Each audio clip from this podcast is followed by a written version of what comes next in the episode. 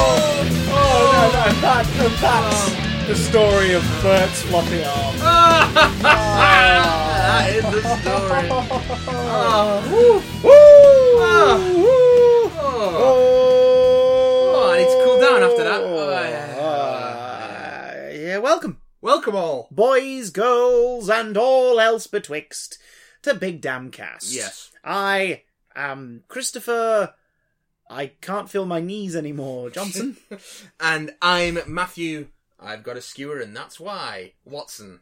Dirty that. Yes. Um, we got some stuff to talk about We this have got some week stuff to in talk our about this podcast, our pop culture podcast of nonsense and waffles. It's going to be a packed, packed week. a lot happened. A lot happened, and the first thing we have to talk about is, sadly, Like, the passing of a yeah, legend, an absolute titan of pop culture. Uh, the, the, god, Monday the Godfather before- of modern mythology. Yeah. The twelfth of November, uh, twenty eighteen. Stanley Yeah. passed away at the grand old age of ninety five years old. In the words of uh, Kevin Smith and Ralph Garman, that's a big bucket of wind. That is a big old bucket of win, and we're talking about a man who had one of the most creatively fruitful careers.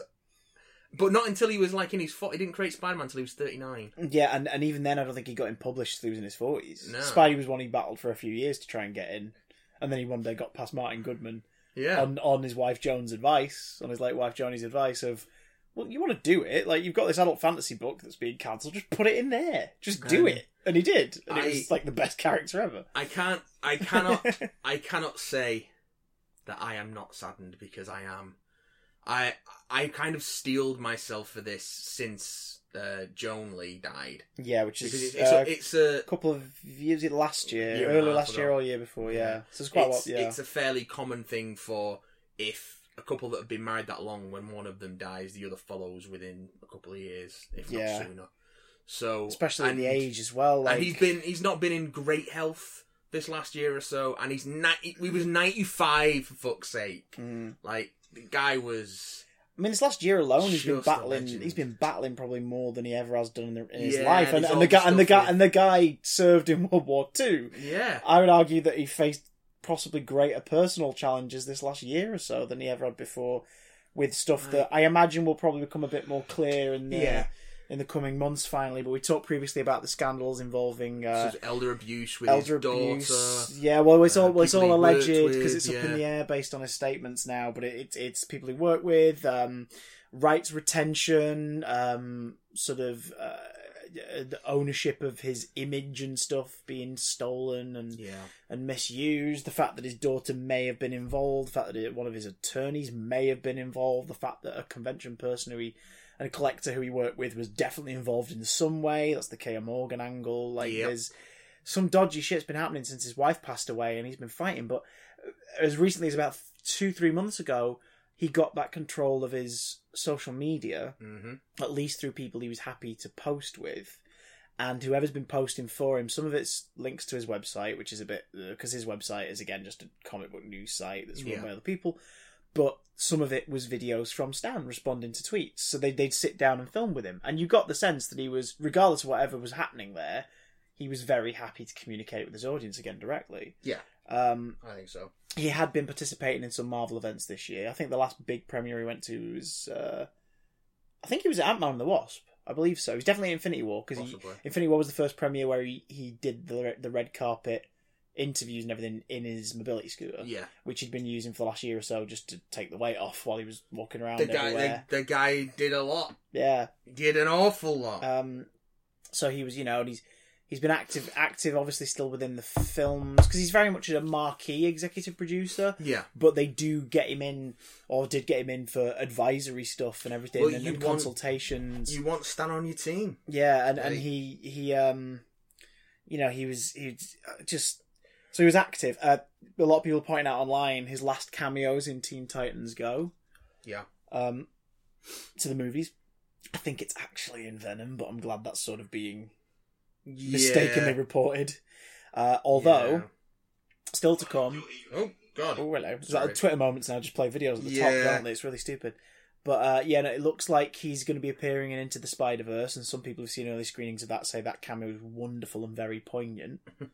so it's not just a throwaway like comedy moment. So it's like, oh, that's good, because his cameo in Spider Man PS4 was quite poignant as well. Yes. That he pops up in that as a short order cook, just for a line, and for a character that appears for one moment on screen, they put all the work in to make it look exactly like him. Like everything right down to like the freaking freckles, like it's him.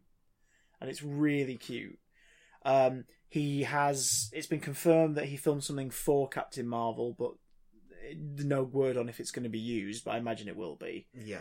And he definitely filmed something for uh, the next Avengers Because that was all shot back to which back anyway. yeah, which will be used as well.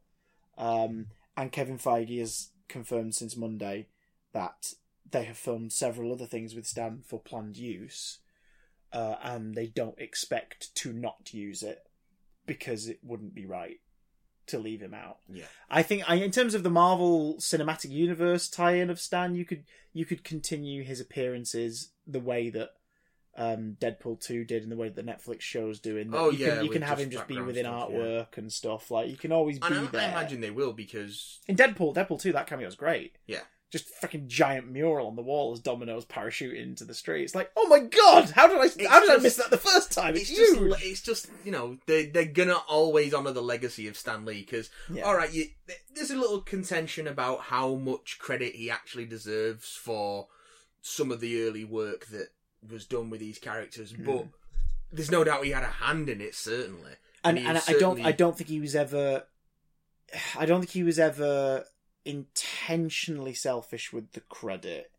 He just didn't highlight or give as much credence at the time I don't know it's, to his it's- peers. yeah But the only the only reason I feel that's the case is because uh, on Monday when we found out, like Lou and I were planning to watch some or other, and I was like, "Do you mind if we watch something else instead?" And I grabbed off my shelf a DVD I've had since 2002, which is uh, it's over there with the Kevin Smith stuff.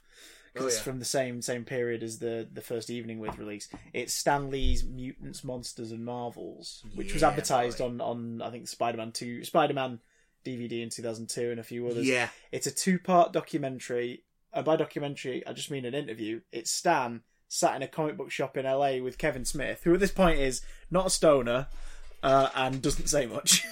like, so it's really weird. well you're in a room with Stan Lee you don't say much do you, You Oh no, just no, let but him do like, his like thing. you- when you listen to him do Fatman on Batman with him a few years ago, for example, the two of them are giddy as geese. you know what I mean, they're just like chatting away with each other, and they, cle they clearly really enjoy each other's company. There's a bit in this, the DVD extras, where they just the camera, the, the documentary guys, when they go to his home, just stand, go to the side with Joan for a bit, and just have a chat with her. Yeah. and she talks, she brings up briefly about Kevin. She says whenever like Stan reads about Kevin in something, whenever he sees his name mentioned, he's like, hey, hey, that's my that's my friend Kevin. And it's like, oh my god, that's freaking heartwarming. Like he's really excited for him, and Joan thinks that Mallrats is wonderful and very underappreciated, and not just because my not just because my husband's cameo in it is so good. So it's really, it's like, oh my god, these guys really adored him. Oh, Um, but yeah, the, the Stanley's Mutants, Monsters, and Marvels is uh, it's a two part sit down interview documentary thing. The first half of it is entirely about Spider Man yeah because it was it was a Columbia TriStar release ahead of Spider Man coming out, and they talk a lot about the upcoming Spider Man movie, which is a weird world to dip in, dip into. Um, and uh, the second half is is about the other characters and and, and his hand in timely becoming Marvel and everything yeah and it, they make a distinction in it. He talks about he really bigs up Jack Kirby and Steve Ditko and like all these people who worked with at the time. He really bigs them up in the documentary. Yeah. Talk about how amazing they were. And at the very end of the Spider-Man half, at the end of the credits, there is a caption that comes up that says, "Stan would like to acknowledge the incredible hard work and uh, hard work and collaborative efforts of the teams that helped him to co-create the various Marvel yeah icons. Um, and it's like, so someone has gone out of their way there, possibly him, to be like, can you please stress that it's not just me?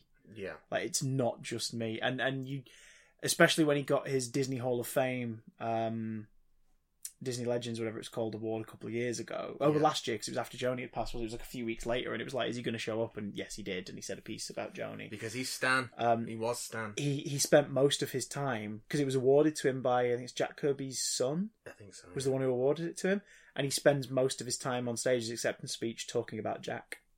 So I, I, I get the sense that if it if it wasn't out of his hands back then, the credit thing, he definitely at least regrets that it wasn't more of an equal playing field. Yeah. But at the same time, a lot of the public perception of him being the head honcho is very much down to um, what do you call it? It's very much down to uh, Stan Soapbox yeah. and Yeah, yeah. the fact that he was the he was the editor and the writer who spoke directly to the readers. Like he Yeah. was the first one to really do that, to have the letters pages, and he responds to all of them. And then there's a monthly address in every comic book that goes out to the readers on a topic. Yeah, the bullpen bulletins Yeah. from the eighties and nineties. And the Marvel Merry Marching Society and things like this. Like Yeah. just starting up the proper idea of, of fan clubs and fan interactions. Because that was the only reason Timely Comics was, you know, it was fine, it was ticking along, it was doing its thing. Yeah, Stan doing was a its thing. staff writer with them, working on bits and pieces and and and the only reason it sort of got bigger is because he was like, I want to try this, I want to try that. I think that the, the the start of the Marvel universe because he it's definitely something he had a massive hand in in creating. Well, yeah, him, him, Um, and Jack Kirby created most of that wholesale. But but but the kickstart, like this, the the the, the fuse on the dynamite is um, Martin Goodman, the publisher at the time, the editor, going that Justice League book's selling really well. Yeah, We don't do superheroes because the comics code stuff and all that shite that went on. yeah, um, essentially wiped out superheroes, and Marvel timely then stopped doing theirs, and other companies stopped doing theirs, and DC did Wonder Wo- carried on doing Wonder Woman, Batman, and Superman. Yeah. and that's when you get the fifties when everything's really stupid, outlandish sci-fi plots that don't make any sense. by war bonds. And it's and it's oh my god, my zebra bat suit and shit like that. And the, the Joker goes from being this kind of sinister um, murderer to complete wacky clown who's just like I'm going to paint the town green. pulling boners all the time. He's always pulling his boners. Yeah, you no, know, if you it's don't just- like if you don't like his boner, he's going to show you the biggest boner he's ever pulled. Um, and that and that's when that era comes around, and, and you've got all the covers of Su- the world's finest, where Superman and Batman and Robin are playing baseball and Yeah. grinning from ear to ear, and suddenly nearly all of Wonder Woman's plots are about a monster mind controlling her to be his wife and things like that. You're just like, what is this? Like, where has the where has the stuff that made this cool gone? Superman, uh, I quote, slapping a Jap. Yeah, that era. That era. So the Comics Code kind of really ruins it. It was the, it was the twat behind that, Frederick Wortham. Yeah, because he wrote the book called Uh, Seduction of the Innocent. yeah, that one. and it was like Robin and Batman are living out a homosexual fantasy and all this stuff, and this You is know wrong. And it's like oh, for They Christ's are sake. living out a homosexual fantasy. Let 'em live it, They're living for out Christ's sake. my homosexual fantasy, and I want to see it represented I on wa- film with the next Batman movie. I want to be the teen ward of a sexy I- millionaire. I want to see the story of the super masculine leather daddy and his twink boyfriend who fight crime. John Hamm and Taron Egerton present I'd watch it. Daddy and Robin. Daddy and Robin. Oh, yes, please. Oh god. Um, Um, so there's that, but like that that really sort of set it off. The comics code comes in, and suddenly the strict re- strict restrictions and superheroes are pretty much canned and killed off, and it's not happening. And then they start DC starts to introduce some more. They start to get brave. They reintroduce the Flash. They bring the Flash back, and they create characters like Martian Manhunter, and then they do Justice League, and Martin Goodman and Marvel go. We want that money. We want that kind of money. Stan, Stan, you don't- stop writing the cowboy and the romance books. Build Like- me an army worthy of Marvel. yeah, because Stan was writing like the romance novels and Yeah. the westerns and stuff, and he he's always he always his one dream, and he st- I believe he still feels he never did it, but it wasn't like a regret. His one dream was to write the great American novel, Yeah, whatever that means. because he was, he was Mark Twain was He his wanted, to be, biggest yeah, he inspiration, wanted to be a novelist. and Um, and I would say that he's he did much more than he that. ended up creating an Um, entire mythology, a modern mythology for the Americas. So he he goes right. Well, do you want me to do that? And he's like, yeah, do a team of superheroes. That's what sells because this is what the editors were like at this point. They were that Yeah. on the nose. Do a team of superheroes. That's what's going to sell. Stan's like, we don't have any, and you won't let me bring back the old ones to play with. Yeah, And he's like, just do a team of superheroes. So Stan did what he thought would be more interesting. He did a family of superheroes yes. and he does the Fantastic Four. And Martin says he doesn't like some of the ideas, and Stan threatens to leave. And for the first time in a long li- list of incidents where this is how it went, Joan Lee went, "Well, just do it how you want to do it anyway, and if he Yeah. fires you, it doesn't matter. You wanted to leave, so we did." And Fantastic Four Hey. issue one goes out, and within three months, they are flooded with fan mail, which they ne- Everyone which loves- they never had before, like Yep. fan mail to this company. So Stan, what else you got? Mm, all right, freaking Alright. Spend the next three years working with Jack and Steve, and let's bash out Doctor Strange, the Hulk, Iron Amazing Man, the Spider-Man. Mighty Thor, the Amazing Spider-Man, the Uncanny X-Men, and then to top that shit all off, he finally brings back characters from Marvel's past. He's like, you know that Captain America that was really successful in Yeah. World War Two.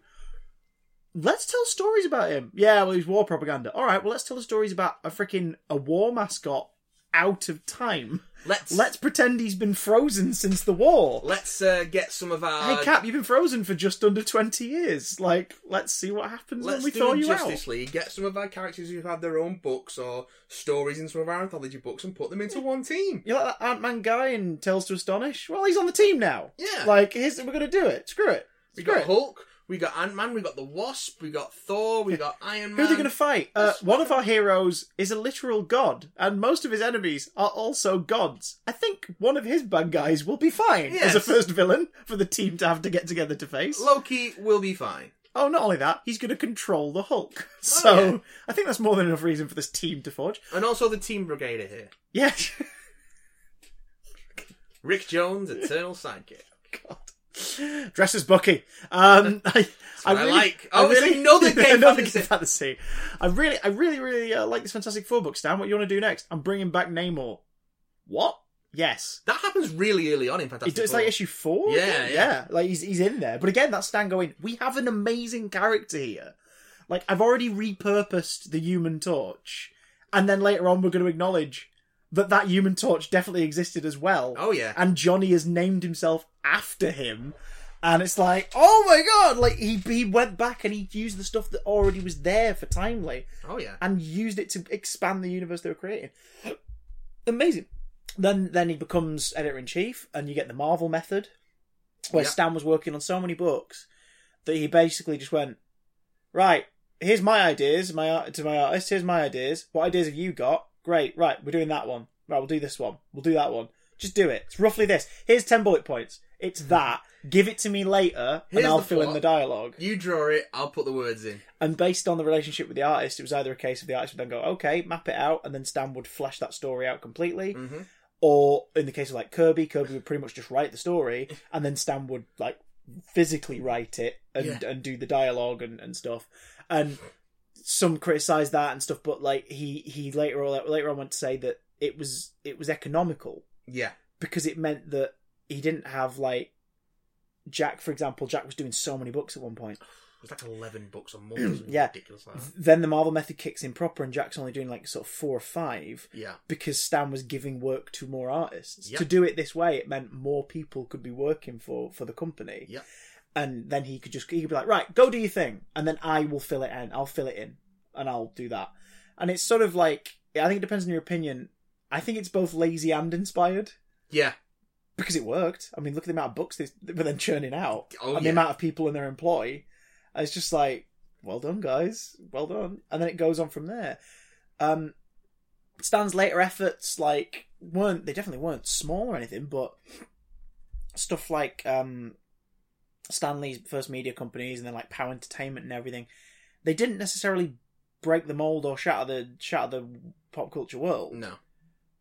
but it was a man well past the age he needed to do this stuff, Oh, yeah. still making things It's all, it's all and he still could employing do. people. The best thing Pow ever did, weirdly, was Stan's rants. Yeah. When, when he worked with them in their offices in the 2000s, and once a week they just post a video of Stan chatting on about summer. It was great. It was like this is fun. It was Stan's soapbox, but with a sort of mock angry Yeah. kind of kind of facade. Um, but since it's passing this week, a lot of people have been digging up um, scans of Stan's soapbox articles Oh, yeah. They're great. they're brilliant and it, it shows it shows a very strict um stance against specifically uh racism Yeah. uh bigotry and uh, intolerance toward your fellow man without reason in one of them he says like sure you can be bugged by someone but to hate an entire race or an entire gender because you just do is to hate people you've never met is to hate people who could be your brother your sister your friend like it's a stupid thing to do why would you do it and it needs to be. He basically says the best way to combat evils in this world is to shine a light on them, Yeah. and it's like, oh, yeah, okay, like highlight what's wrong, just show them for what they are, and and those who like have you know sort of goodness in them will see the error of their ways or at least see what they're doing to other people and rethink what they're doing, and others won't, but that's fine because. You'll know who's who, and you'll be able to, like, you know, I'm not going to waste my time arguing with this person. They're never going to change. So I'm going to spend more time with the people who who I love and who love me back. And I've just I've just been sent a little anecdote here. Um, my girlfriend's just messaged this screen cap to me. A little Stanley anecdote for you. oh shit, go on. And I think then then we should move on. But but this is a nice little anecdote to finish out Stanley because this is going to come up in emails. We're going to talk about Stanley more in emails Oh, as well. Um, this is someone who shared a post on Facebook, and this post is saying, "I was 12. I was naive. I mailed three quarters to Marvel Comics with a request for three annuals. The local drugstore didn't carry 25 cent annuals, only 12 cent regular comic books. Marvel returned my quarters and said I should send a check on money order after July." I was crushed and wrote Stan Lee that I was afraid Marvel would run, would run out of annuals if I waited to order after July. And Stan Lee came through. The 1964 Marvel annuals, Fantastic Four, Spider Man, and Marvel Tales were mine. And attached is the letter that Stan sent back. July 2nd, 1964. It says, and it's on uh, Marvel Comics Group uh, headed paper Yeah. with the the Fantastic Four down one side. Oh, and all the God, heroes yeah, down that's one really side, cool. And it's typed up. It says, "Dear Mark, someone around here is going to be fed to the manta rays for what you, our true fan, have been forced to endure." My grandfather used to tell me stories of how subscription departments could tangle themselves up, but I never really believed them until now. If a fan is interested enough in our comics to get to send in his money, he's entitled to get them. Not in a month, not after July 30th, pronto. Any reader who has taken as much bureaucratic tomfoolery as you have and remained calm and polite about it deserves some kind of a reward. So we're sending you, free of charge, the three annuals you originally requested. We hope you enjoy them, and we pledge this idiocy will not continue. Sincerely, Stanley, editor. Oh my god, that's wonderful. Stan, the man, Lee. Freaking smiling Stan. Cap- Captain Excelsior. In in an upcoming episode, you're going to hear us butcher his catchphrases. Uh, last week we pre-recorded Yeah. a future episode, um, and jokingly in it we talk about Stanley's catchphrase based on a Yeah. quiz question. Spoiler alert from an upcoming Big Damn Cast. Yes. But uh, we we take the mick and we come up with fake catchphrases and stuff. Uh, and we had a laugh doing that. Yes. But I think it would only feel right, of course, this week to not break the time space continuum by quoting our future selves. No, no. But that's in But- an upcoming episode, but Yeah. so just be aware of that. But I think it's worth Um, saying that the guy the guy introduced Nuff said, Enough said. "Make mine Marvel," Make mine Marvel. um, amongst many many others. But most importantly, Excelsior, Excelsior. ever onwards and upwards. Oh, man. Ah, dude. Let's talk about. Oh, I could talk about Stanley all day. I but know, We can't. I know. Uh, we've got other things to talk about. Favorite, favorite cameo. Um, um, Because a lot, that's the thing. There'll be a whole generation of people who just know him as the king of cameos. There'll be a generation of people who Ah, Yeah. know him as that guy who pops up in films. you know, it's it's Tony Stank. is there a package for Mister Tony Stank. Stank? Yes. Pretty damn yes, great. This is Tony Stank. That's pretty damn great. I do, li- I do like his Ant Man and the Wasp one. The um, Ah. well, the '60s were a lot of fun, but now I'm paying for it.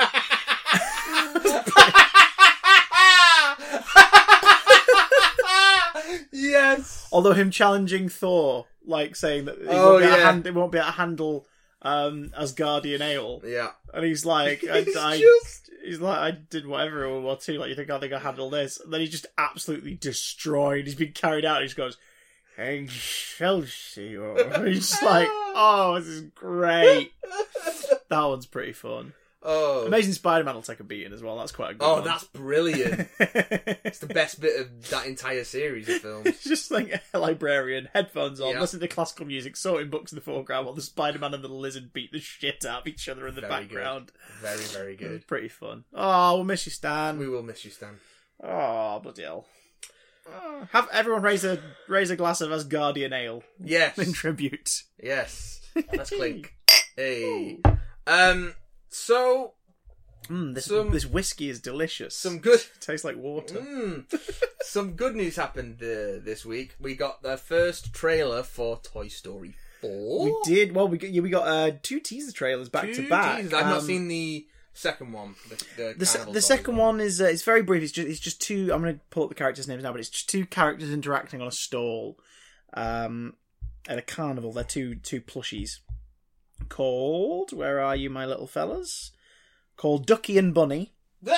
voiced by um, Keegan Michael Key and Jordan Peele respectively, Sure, of course.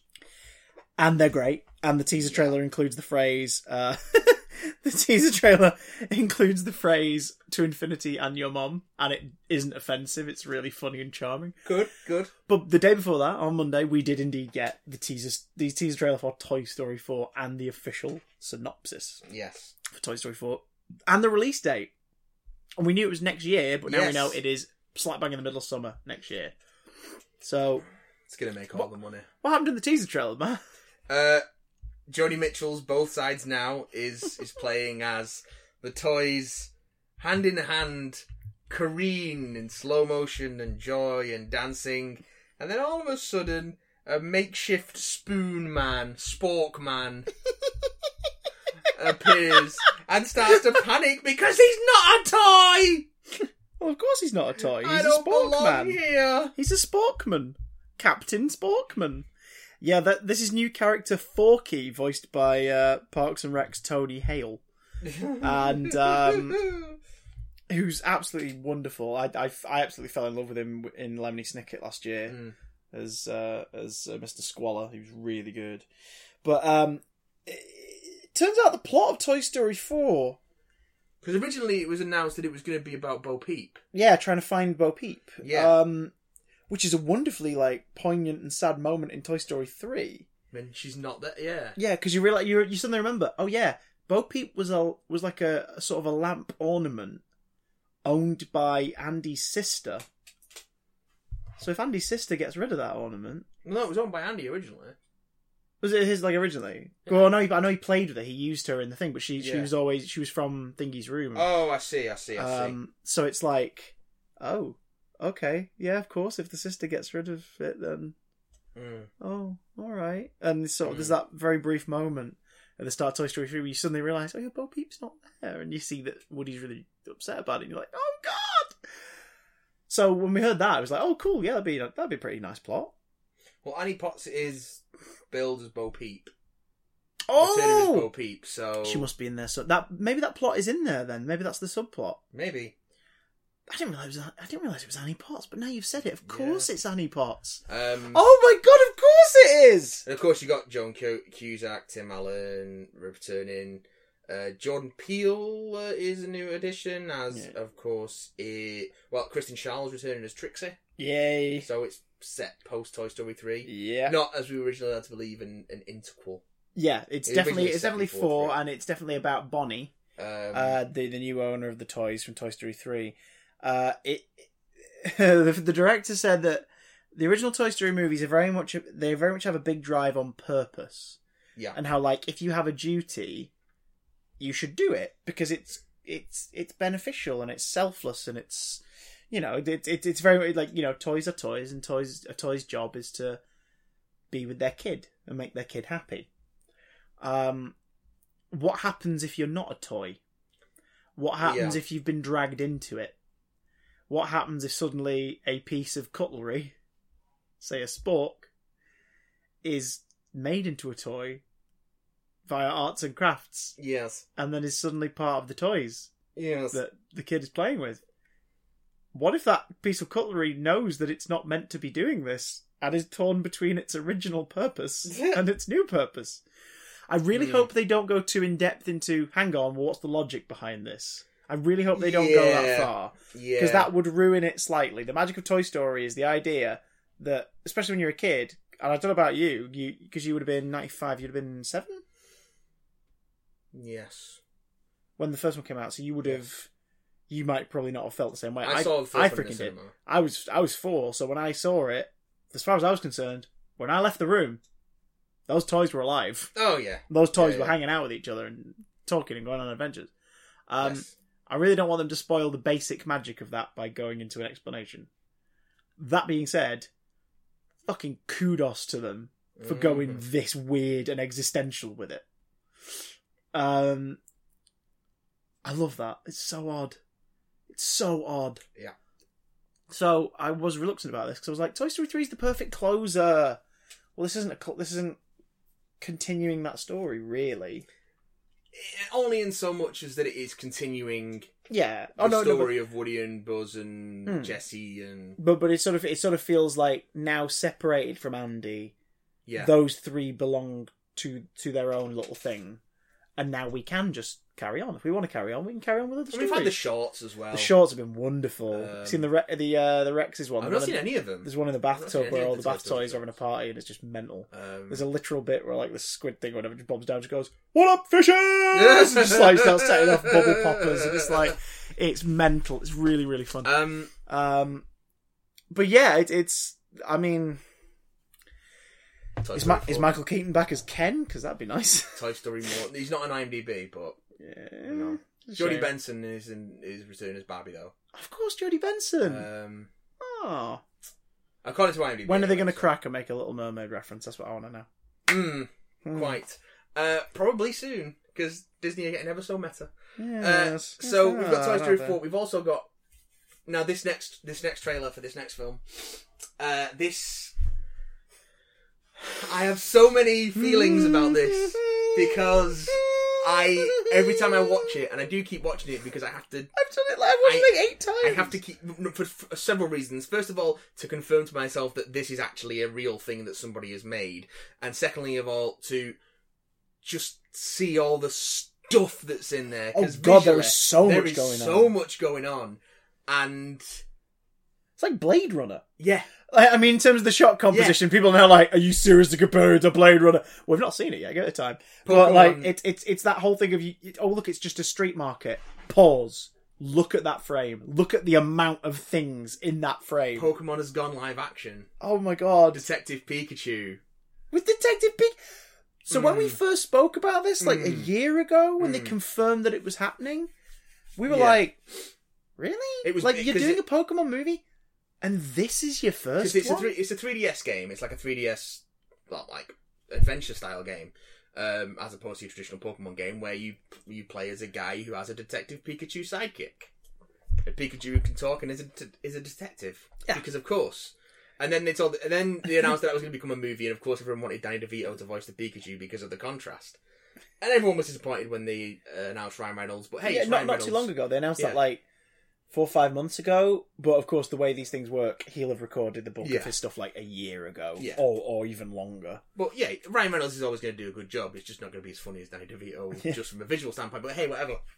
And then this trailer dropped on Monday, and I, I just couldn't get my head round it. It was the fact there was no tease. It just it just It just- arrived. Yeah, like it just arrived. and boy did it arrive!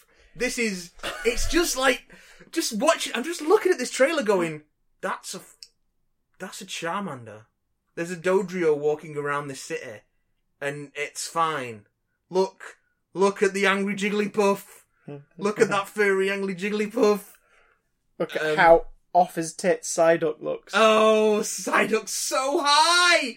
Um, this is so high. Yeah. Th- Just the, th- this is the first time that Nintendo have licensed out one of their properties to live action since Super Mario Brothers. yeah, because this is uh, The legendarily is Warner- terrible. this is Warner Brothers and Legendary Pictures. Legendary Pictures I and don't think the- it's, I don't think it's Warner Brothers. I think it's just Warner Brothers Legendary. distributed. Oh, okay. Yeah, uh, Legendary Pictures and the Pokemon Company Yes. working together. And it looks like it's just going to be a straight up adaptation of the of the game, like down Yeah. to the character names and stuff Yeah, and the plot. Um. So like kid who kid who's like older teen son of a detective. yes, A lot of pressure to be like his dad. One day something happens to his dad. his dad disappears after a car crash. Yeah, And, then this talking Pikachu turns up and he's like, "I'm going to help you look for your dad." I don't know if it's this way in the game, but it definitely looks like in this one the plot is that he and the Pikachu can talk to. It's not a talking Yeah. Pikachu so much as he can Only he understand can hear it. the Pikachu. which is going to be a great joke, I think. Well, we've got one of them in the trailer with the. You can hear him right, and it's just a Pika Pika. and it's like, she can't oh, hear it's so cute, Pika Pika. You're Aw." adorable. Uh, you're She adorable. can't understand me, kid. Uh, Actually, really, the Ryan Reynolds voice really works with like, and it's and again, it's a juxtaposition of this super cute Pikachu design with the little hat and everything, the little deer And then- stalker. but also it's just Ryan Reynolds' voice coming out of it. Yes, and it's got these Yes.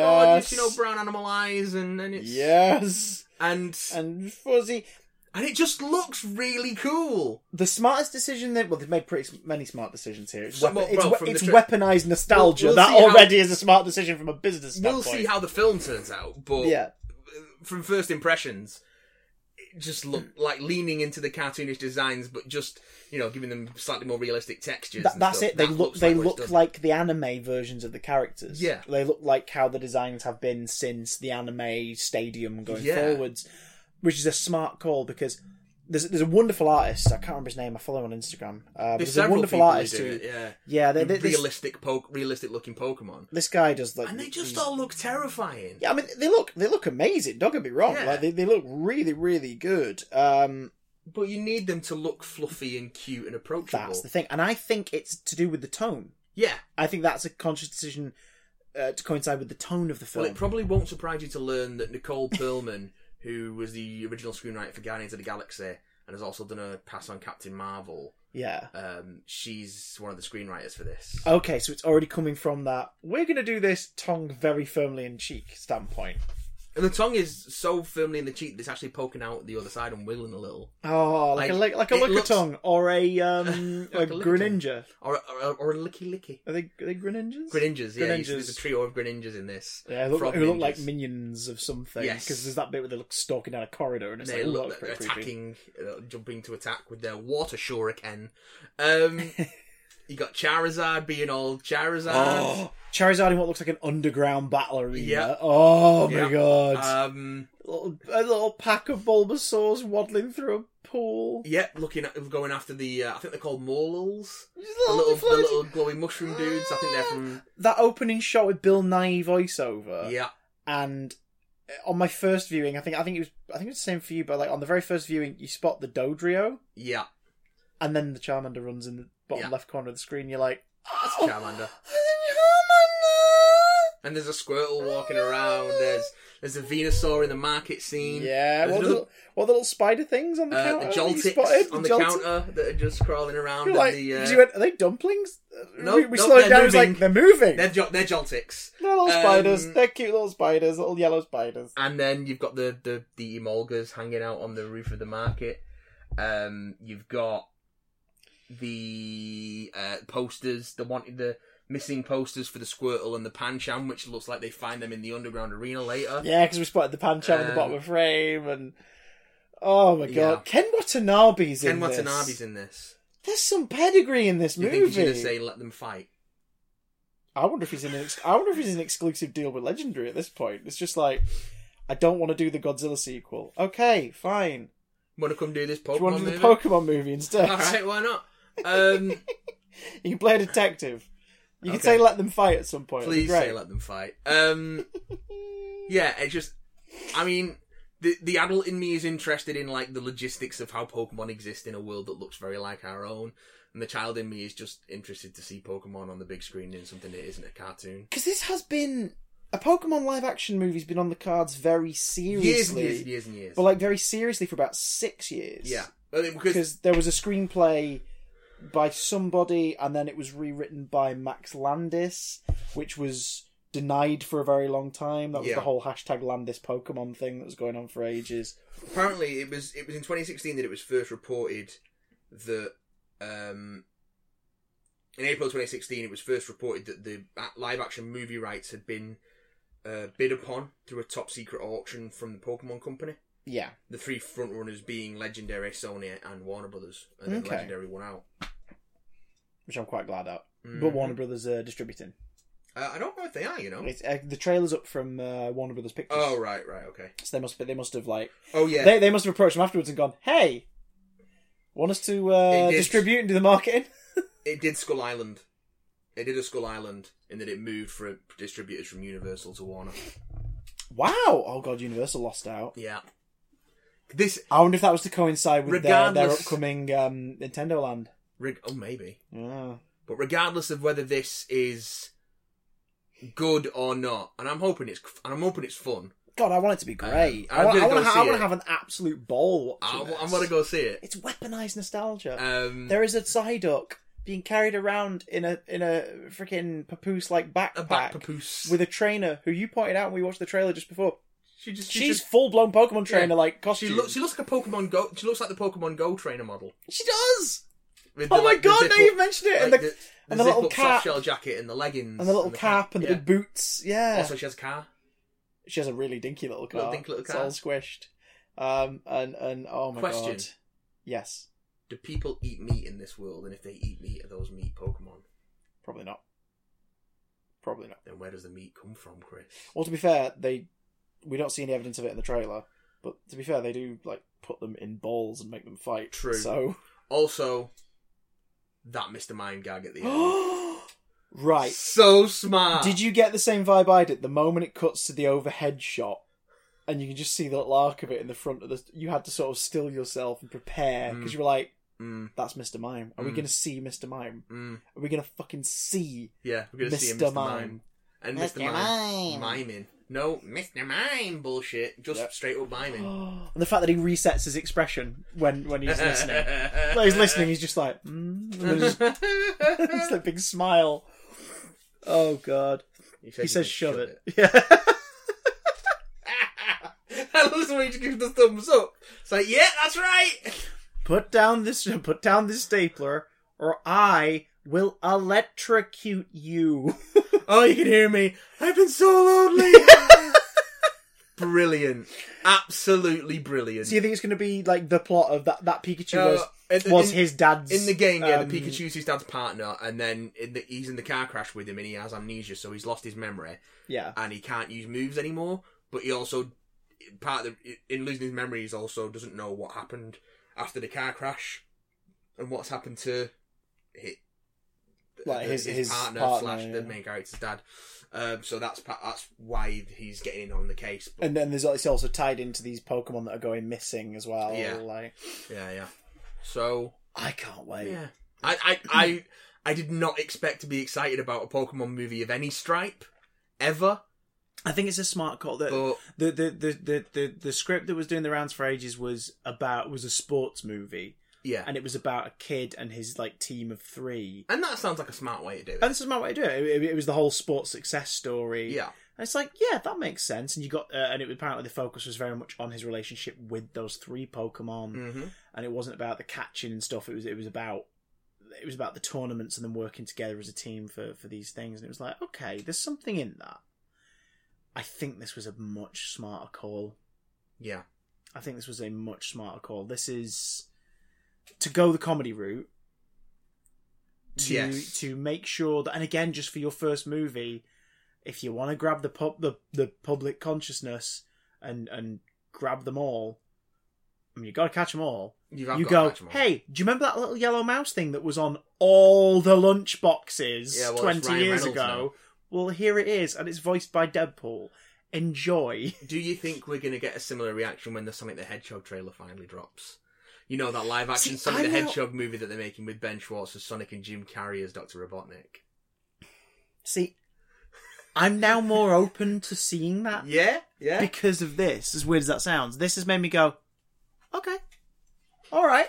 Like you've you've surprised me. I'm intrigued. Um, this feels like Who Framed Roger Rabbit yeah, I'm getting that bec- vibe because of it. that cartoon because Big they time. kept the cartoon look.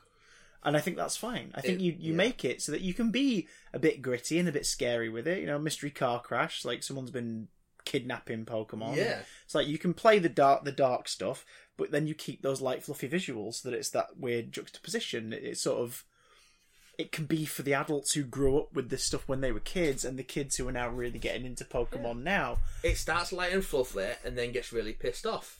Like the Jigglypuff in the espresso bar. God, that shot is amazing. so good. Oh, That's so good. See, Twitter went nuts for that and they were like, "Why is it so furry?" It's like, what did you what texture did you imagine a Jiggle, Jigglypuff was going to be? Smooth and balloon like. Yeah, but what's that? It doesn't look good. Like it wouldn't look good. In It would live look like Mr. Mime, for example. That's a, a fleshy skin tone. Yeah. And his shoulder pads aren't smooth. They're sort they're sort of ridged, like They look they're a like little- basketballs. yeah, like they're Yeah. a little, little, little sort of like a little sports outfit or something on, Yeah. the on the It's shoulders, and, textury. and it's that's a clever, that's a smart decision. Yeah. Like it's oh man, I just I want it. I want it. So I want bad. it so bad, and I want it now. Well- but I will wait till next year. We're going to talk about a couple more movies. Uh, ones we've actually seen. Uh, Yeah. briefly, we want to touch on uh, one that I saw a couple of weeks ago. Yeah, that one. And that you finally saw this week. Let's talk a little bit about Halloween. Uh, let's do some spoiler talk on Halloween. So if you've if you've listened to my thoughts on Halloween in a previous episode, so if you haven't seen it, we're going to do some s- quick spoiler talk before we get into uh, another movie that we saw. Uh, so look for the time codes in the description, and let's do some Halloween spoilers. Christopher, what did you think of Halloween? Let's really well do it. Uh, so Halloween was a bit of an odd one for me to go into because I hadn't watched the original in a million bloody years. So rewatching it a few weeks ago with your good Yeah. self uh, and uh, our lovely ladies With your bad self. was uh, was was a really nice refresher. Um, Hollow a refresher. and then and then I didn't get to see the 2018 direct follow up immediately.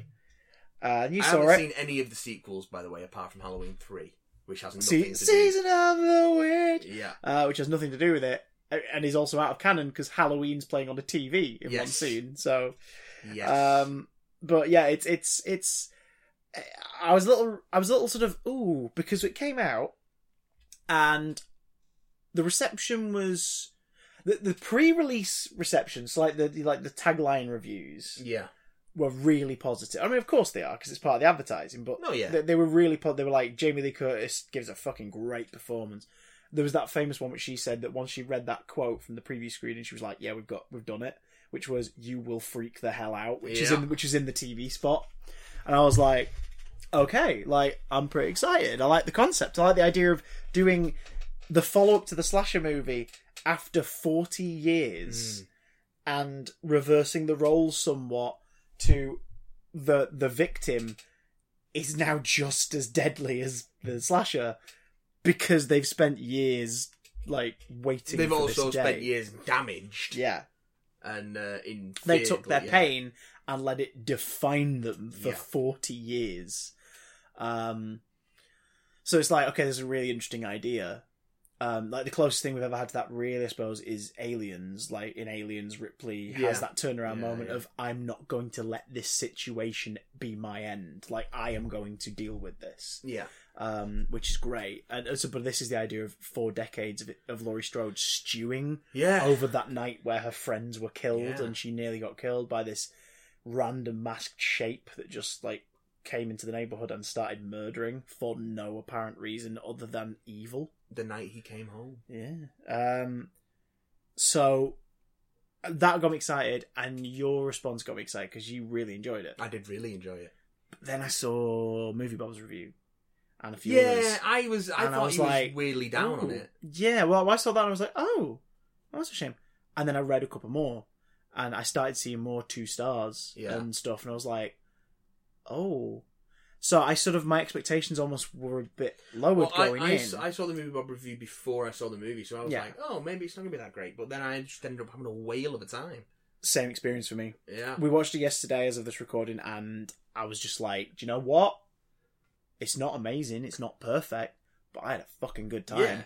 I mean, like I had a great time because it it and I think I think a big part of that was having recently revisited the first one. Yeah, I yeah. think they work beautifully as a companion piece. Yeah. and I think they would work well as a double bill. I, th- I think that I think this one is stronger as a continuation of the original f- movie. oh yeah, yeah, I- yeah on its own, absolutely. I think I'd, I'd be interested to see how it was on its own for people who Because have no it- experience with them. because it doesn't delve into bullshit mythology like the later movies do. yeah, Like trying to justify. Hmm. why do we still things. telling the story? Let's justify Yeah. telling telling the story by trying to find It just explanations and stuff. it, and like listening to there's a great there's a great podcast series called Halloween Unmasked. Yeah. Um, and it's a film critic whose name currently escapes me. Uh, and it's basically an That's a weird eight-part name. series. I know, right? Uh, it's an eight-part series where she explores the making of the original Halloween. She has new interviews with like cast and crew members and all, including Jamie Lee Curtis and John Carpenter and stuff. And part of the idea behind the original movie was that sometimes bad shit just happens because it it just happens. Yeah. There's no reason behind it. There's no cosmic plan. There's no ancient curse. There's no uh, supernatural uh, predestination. Bad shit just happens. Yeah. I mean, at the same time, there is uh, there there is almost a supernatural element in there of like well, it can't be just as simple as this, but only because it is that oh evil exists, Mm. evil exists, and it is it is a strangely powerful motivator and driving force In this, for this yes, this person. This person is just evil, yeah, not enjoyably so, not not sadistic, not no, malevolent. you don't find yourself rooting for Michael Yeah. ever. He's evil in that he's evil as, as if evil were a force of nature, Mm. a state of being. Like it's not about who he is, where he came from. He just he's is. barely a person. yeah, and that's that's as sort of as far as the the non-realism goes in, in, in tipping into supernatural, but it's not like ever a oh maybe it's this, maybe it's that. Now I think this one de- digs into that a little, Mm. um, not explicitly, but certainly through his doctor's examinations and then what his doctor does. Uh, so again, just reminder, spoilers for Halloween 2018. When his current doctor kills the police officer to prevent him killing Michael, Mm. then takes Michael's mask off, drags his n- like, you know, sort of comatose body into the police car, and is wearing Michael's mask. It's It's- oh, it's like- man. The hell is going on right now? And that whole thing of he's like, so that's what it feels. That's what it must feel like for you. And it's like so he's trying to understand this patient. He's so fascinated by this patient. yeah, And instead of doing what Loomis does in the original, which is comes to the conclusion of, look, I've been monitoring him for 20 years or whatever, it- like 19 years, whatever Yeah, it is. something like that. Because Michael's like in his early 20s in the original, isn't he? yeah. It's Like- fifteen years I think he's been looking after him. So he's like, I spent the- 21. Twenty- oh, This is 21 because yeah. he's six when he's taken It's in. like I so he's like, I've spent, yeah, I've spent that seven long. years trying to understand him, and then I spent the next eight years trying to get him, make sure he he, he was He- locked up, yeah. stay locked up. It's Um, like, fucking hell. And I like the idea that Michael has apparently not committed any acts of violence since. He's just stood there. It's just been dormant almost. just being studied and Yeah. everything. Um, I think that I think th- there's ways to handle the the supernatural vibe of this idea uh, well, and there are ways to handle it not so well. Later in the movie, it's handled quite well. The idea because they continue the thing of he really can't be kept down for long. No, they they hit him with a fucking car. Yeah, and he's up within like what? five Yeah, minutes. five Yeah. minutes movie time, probably like half an hour in in in in film. I in didn't. universe. I didn't like how they established it at the beginning. I thought that was very sort of script was a bit on the nose when the podcaster pulls the mask out of his bag. Yeah, He's like, "You can feel it, can't you, Michael? You can feel the mask." It was just like, that's What? just. I think that's just him being flowery. Like it's him being like, Yeah. "This is my podcast, and I'm gonna be thinking about it." Because it is Yeah. a very heightened version of that sort of true crime yeah, reporting. that was that was that was a lead. That was a a lead that went freaking nowhere. I kind of wanted him to survive yeah. so he could get to to back properly into Ha- properly into Haddonfield and be the forewarning for someone. Yeah, just to justify them being there because they are they are in, and then twenty minutes in the film they're gone. I mean, that was fr- that was one of the It's- frightening it's- sequences was when yeah. she's in the cubicle yeah. and he just walks in.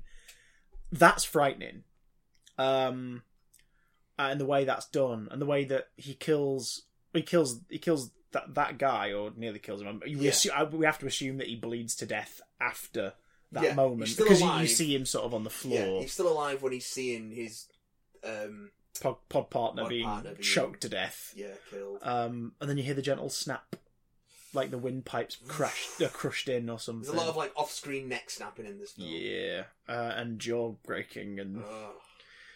oh, the hammer.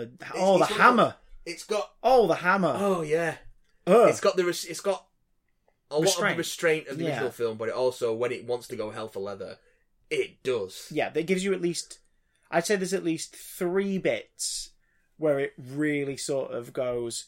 here's your violence. Oh well, yeah, the head stamp. For The one. head stamp, the knife through the neck of the woman at the window, Yes. which is clean but shocking, yeah, and uh, the reveal of the gas station attendant with his smashed in face Yeah. and his mouth ripped open. That's aside from that, it's quite reserved. yeah, Um, it's more about the dread. That's the thing that I really admired about this, and that's the thing I really took away from it. Like the first one, its scares, its uneasiness comes from the feeling of dread. it takes its fucking time. yeah, Because like the the wonderful one of the wonderful moments where it does that is like it's when the ba- the babysitter's killed yeah, and the kid runs out the house and her boyfriend goes in to try and save her yeah, and then you, you see him pick up the knife and then you don't see what happens. yeah. We go away to another Yeah. another character. until uh, the Will Patton police officer gets there and then he just finds the guy fucking s- nailed to the wall with Yeah. the knife. which is homage to the Another first one. Halloween Carl Black. Yeah. like oh, all right. Okay. His sister's headstone's been restored quite well. Yes, yes, and he doesn't nick it this time. Which Doesn't is nick nice. it this time. Um. Also, oh, man. I, I do. I do wish we'd gotten to know the mum more. yeah, I feel like she was a bit one note. it's Judy Greer. Um, like Judy Greer's just gets thankless roles in films. Like, that's, it. it's a what she shame does because now. I think that could have been the main character. yeah, Um, I or, love- or, or the granddaughter could have been our main character, and she could have been our into it. I Like, love when she feigns helplessness to lure. that's Michael in. great, but it was and weird then- because I felt like we didn't see any side of her strength, any signs of her strength before that. Yeah, So it seemed kind of it came out of nowhere. It was a really cool For- moment for a moment, especially in that yeah. third act where it was just Well, like I think that's intentional relentless stuff going because on. I think for a moment it feels genuine, and Oh, you yeah, think it's yeah. genuine, and it isn't until she gets him in her sights and then drops into cold sniper mode yeah, and fucking shoots him that you're like, oh no, she was faking that. yeah. That's very good.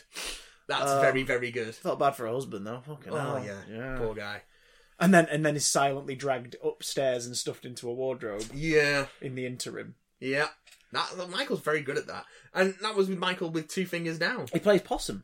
Yes. Well, two fingers down. So much so that he's got blood dripping to the cupboard. Yeah. He's got it smeared on those mannequins, and he's not near either of those spots. He's He's, using- behind the curtain. He's using it to his advantage. Yeah, It's just it's he's he's a natural predator It- almost. yeah. That's that's what's scary about him. Like he's a shark. Yeah. He, There's- he's Jaws. Like he, he's he's just There's this an- black-eyed, although one milky stabbed, scarred Yeah. up eye, uh, but he's this black-eyed thing that just moves and kills when it has the opportunity to. But I and then also but then then there's Laurie, who's become even more of a predator. She was great in this. This uh, uh, all of the She was stuff was just so great well in thought this. out. It's stuff like uh, I only the- have one regret actually with that. what's that? So she she's drinking, waiting for the convo, waiting for the prisoner truck to go by because she's just monitoring it, Yeah, and then she's drinking, and. I I couldn't quite direction wise. They made that a little unclear to me. I guess the implication was she was she was freaking out so much, and she just like she's just like I can't do it, and she goes to the restaurant. She tries to move on, she's and gone there ignore to kill it. him. Oh, she had, but like she sort of freaks Yeah. out, and you have that moment where it looks like there's someone walking to the car, and she refers to him. She's just like I saw him, I saw the shape. And Yeah, It's like oh cool, like call back to the name of Michael in the script Yes. from the first one. Yeah, yeah. It's like you, you you know you you see that and you think, oh, is that was that him getting out? Like, was she there when it happened? Yeah. But it's more implied. I that- didn't get It's that. more implied that she was freaking out. yeah. The one thing I'm disappointed in, I thought what I thought they were going to do, the fact she showed up to the dinner, or like, hey, how's Yeah. it going? Yeah, take a drink.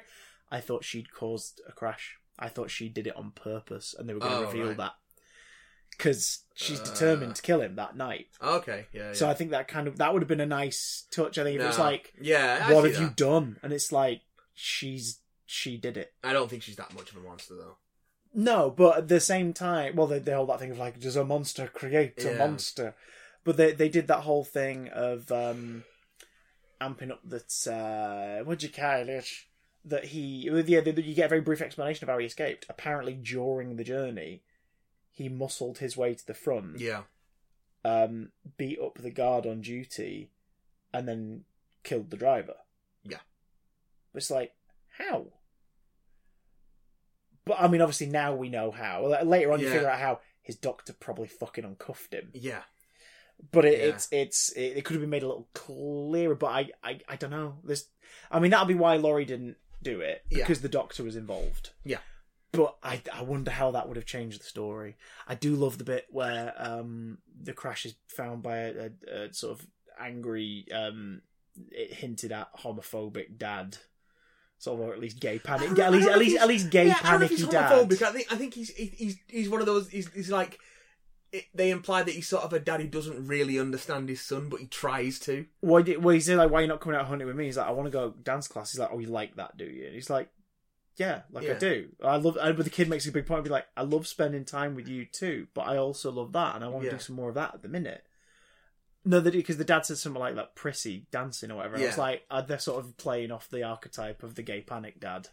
Like my bo- no boy of mine's gonna be dancing. Yeah, but I don't think they go all the way with it. I think they make him a No. little bit more sympathetic. Yeah, well, yeah, he he doesn't. He doesn't. It's less that He he's doesn't outwardly bollock his homophobic and kid, he but just it's doesn't- still- but he just doesn't get it. Yeah. I, either way, they set Yeah. up they they set up a bit of backstory with these two in that moment. Yeah. and they make it very clear this kid is having trouble with his dad, but he loves and respects him. Yeah. And then his dad doesn't come back to the car within like thirty seconds. Yeah. And I was sat there wanting to yell at the screen, going, "Why are you leaving the vehicle? Yeah, Stay in the vehicle!" yeah. But that's a classic horror thing right there. But it was it was bold of him to be like, "Yeah, it's going to be like a nine ten year old kid." hmm and then we're going to see that 19 year old kid get his neck snapped. Yeah. In a in a again sort of semi visual reference to the girl getting her neck snapped in the uh, first one. Yeah. In the driver's seat. Yeah. Really creepy. It's it's a it, they there's some effective tension in that really effective The, uh, the tension. cop he, is he in the first one? No. No, he's No. he's the, he's He's in the- he, you he's don't. we we get, we get an explanation of what happened just after the first one, don't Yeah. we? That a cop a- apprehended Myers and it's this Yeah. guy, and then Loomis tried to kill Myers and this cop stopped him. and then he was, and now he now regrets that. um, which I don't think he says outright. It's just the actor gets to show it on his Uh, he- face he when, says it's, when it it's later. described. He says Ah, it does he say later. on, yeah. because that's Um, 'cause he says it later when he tries to kill him, and then he and then the new Loomis does him with his pen blade, Yeah. Oh god. which is a Ugh. pretty cool little thing. A little spinal column on Yeah. the side. Blah blah blah. blah. Yeah, bah. very strange. Uh, but yeah, that's I dug Halloween. I It's, dug Ah! it's it. really good. I had fun. Um, let's talk about another horror movie that we both saw this week, Oh my which god. I was going to see anyway, but then I I wanted to fit it in before this podcast when I got a text from you saying, "Oh yeah, Overlord's right up your street. You should go and see it." I was like, "Okay." yeah. So Got- that's got, Overlord. Got a, la- got a last minute call uh, toward the end of last week. Uh, uh, our good friend Billy was starts started a job this week and starts his new full time job next week. Woo! So he was like, uh, "Did you need to go to town for anything? Because this is the last time we could possibly just randomly go cinema midweek. Are you free?" And I was like, "Well, actually, I do, I do need to go to town on Friday morning. So do you want to join me Friday?" Like, great. Neat. Um, so we had a catch up about some Five Who Fans plans, and then we went to cinema. Was like, "Right, what's on?" Five Who plans. Oh, Five Who plans. Hey! Oh, Overlord, the 18 certificate horror movie is on at 1.30 in the afternoon. Yes. Which was the same thing with Halloween yesterday. We saw it Well, I- mid afternoon. Well, because I was going to go try and see it before work on Tuesday, but Yeah. the earlier showing was 1.30, so I was like, oh, I can't go see it. Don't have a lot of time. oh, good um, lord, though. Oh, Oh, good, good lord. Overlord, though. Oh, good Overlord. It's very good! Yeah, well, like, we'll we'll we'll we'll we'll, we'll try and keep it spoiler free as possible, but expect some minor Um, spoilers. Yeah, so Um. So basically, the plot is it kind of it's came out of nowhere. it's didn't short it? it's shortly before the D-Day landings. It's isn't just it? before the D-Day landings. Basically, it's the day before the D-Day landings, and a group of American paratroopers have to go behind enemy lines in, in France. France. yeah. uh, Germ- uh, Nazi occupied France and take out a radio tower so they can so Yeah, America the- can get air the, support. the, the to ship troops the on ships beach. are heading and there's like Yeah. 20 planes and they're all making their way to go and do various things and some of them are Yeah. obviously aiming for this particular village Yeah. and then the germans attack Yeah. like they they are they are sussed and the planes are torn to shreds Yeah. in what i would argue and this isn't this isn't a this isn't a, a down like point for the film or anything but i would argue that this was the film's most visually impressive set piece because it was yeah. terrifying Yeah, like the bullets just start coming It- through the it- plane. It, it starts off. The movie starts off as like a 1950s like era war movie, even down to the title card. yes, And like a and it's lot all of in it- sepia and it's yeah, It's it's really good because as the as the movie shifts genre as it goes on, it shifts visual style. yes, yes. from war movie to horror movie, and it really works on every. It, it I can't really think of much bad to say about this film. It's just really, really well done and good, and well acted and well directed and well performed and well set up. It's got great effects. It Yeah. looks gorgeous. It's got a really neat script uh, with a bit of bite to it. Um, it's the got the Predator uh, style of having a bunch of characters that are so broadly drawn that you instantly understand them without having to get a bunch of backstory. Yeah. Although you do get little bits here and there, and Like for example, root our, for our them main our main immediately. character is Private Boyce. Yeah, and you don't really learn much about Boyce um, in terms of where he's from or anything like You do that. later. Too much. You, you get they touch on it. They have you conversation. talk they- about him being from at the dinner Louisiana table. later, and But- then but the what I mean, mouse what I mean story. is you don't really, yeah, you don't really get like a sense of here's what he wants out of life, and here's Yeah. a- but you just get a sense of who he is and Yeah. what that means because you learn that he was drafted in yeah, and he understood that he had a duty. and he doesn't And like he- killing things. He doesn't like killing things. He would rather, and that's probably why he's fighting because he's Yeah. like, I would rather people not have to die. Yeah. Um, and it- but he's mocked for it by uh, one of the other soldiers. What was his name? The one who's a, an asshole. Oh, the um, the New York guy. Yeah, it was uh, Tibbet. Yeah, uh, Tibbet. yeah, Tibbet. John John Magaro. John, Mc- yeah, John McGarry. Oh. yeah, that's him. So like he Fucking great. mocks him for it. He sort of takes the piss out of the fact that he, he's not willing to get his hands dirty and everything, and, Yeah. and and stuff like that. And it's just sort of like, oh, that's you know, oh, this is harsh. Um, but fuck me, like you you you, you instantly empathize with this character, yeah, and I think a lot of that is down to Jovan uh, Adipo's yeah. Another British actor performance. Yeah knocking it out of the park. like he's great in this. Yeah, he's he's really really, good good, in this. I mean, to be the whole cast are great, but like he's he's definitely the main character, Him and he's the one that you with. and Wyatt Russell, Wyatt a Russell. particular stanza. Oh. Wyatt Russell, Yeah. very yes, he is the son of Goldie Hawn and Kurt Russell, and Which I didn't know till yes, afterwards, and then once you said it, I was like, he "Oh is- shit, of course." he is very much his father's he's son, he's an or- he plays a role of orphan boy in Escape from L.A. That's his first film Yep. credit. and he's uh, he's in uh, uh, playtest in Black Mirror. He's Oh the main yeah, guy in that. fuck! I didn't even realize he's great in that. Yeah, Yeah. yeah. Oh god. Well, there you go. Um, this Like, you know, in terms of films, he, he, his career, film career started consistently from 2010 onwards. yeah, He's in high school, Cowboys and Aliens. he's more of a sports guy. This is He 40. plays- he plays sports. He's a damn good actor, though. Yeah, he's he, he, he- If this movie had come out in the eighties, it would have been a Kurt Russell role, and it is absolutely, he is absolutely channeling his dad in this. It's fucking wonderful, because Um, there are shades of like uh, John Carpenter bits in this. It it shifts from that war movie through to sort of like not quite the thing, but uh, like sort of more Prince of Darkness, Hmm. uh, Reanimator, um, uh, Return of the Living Dead territory. Yes.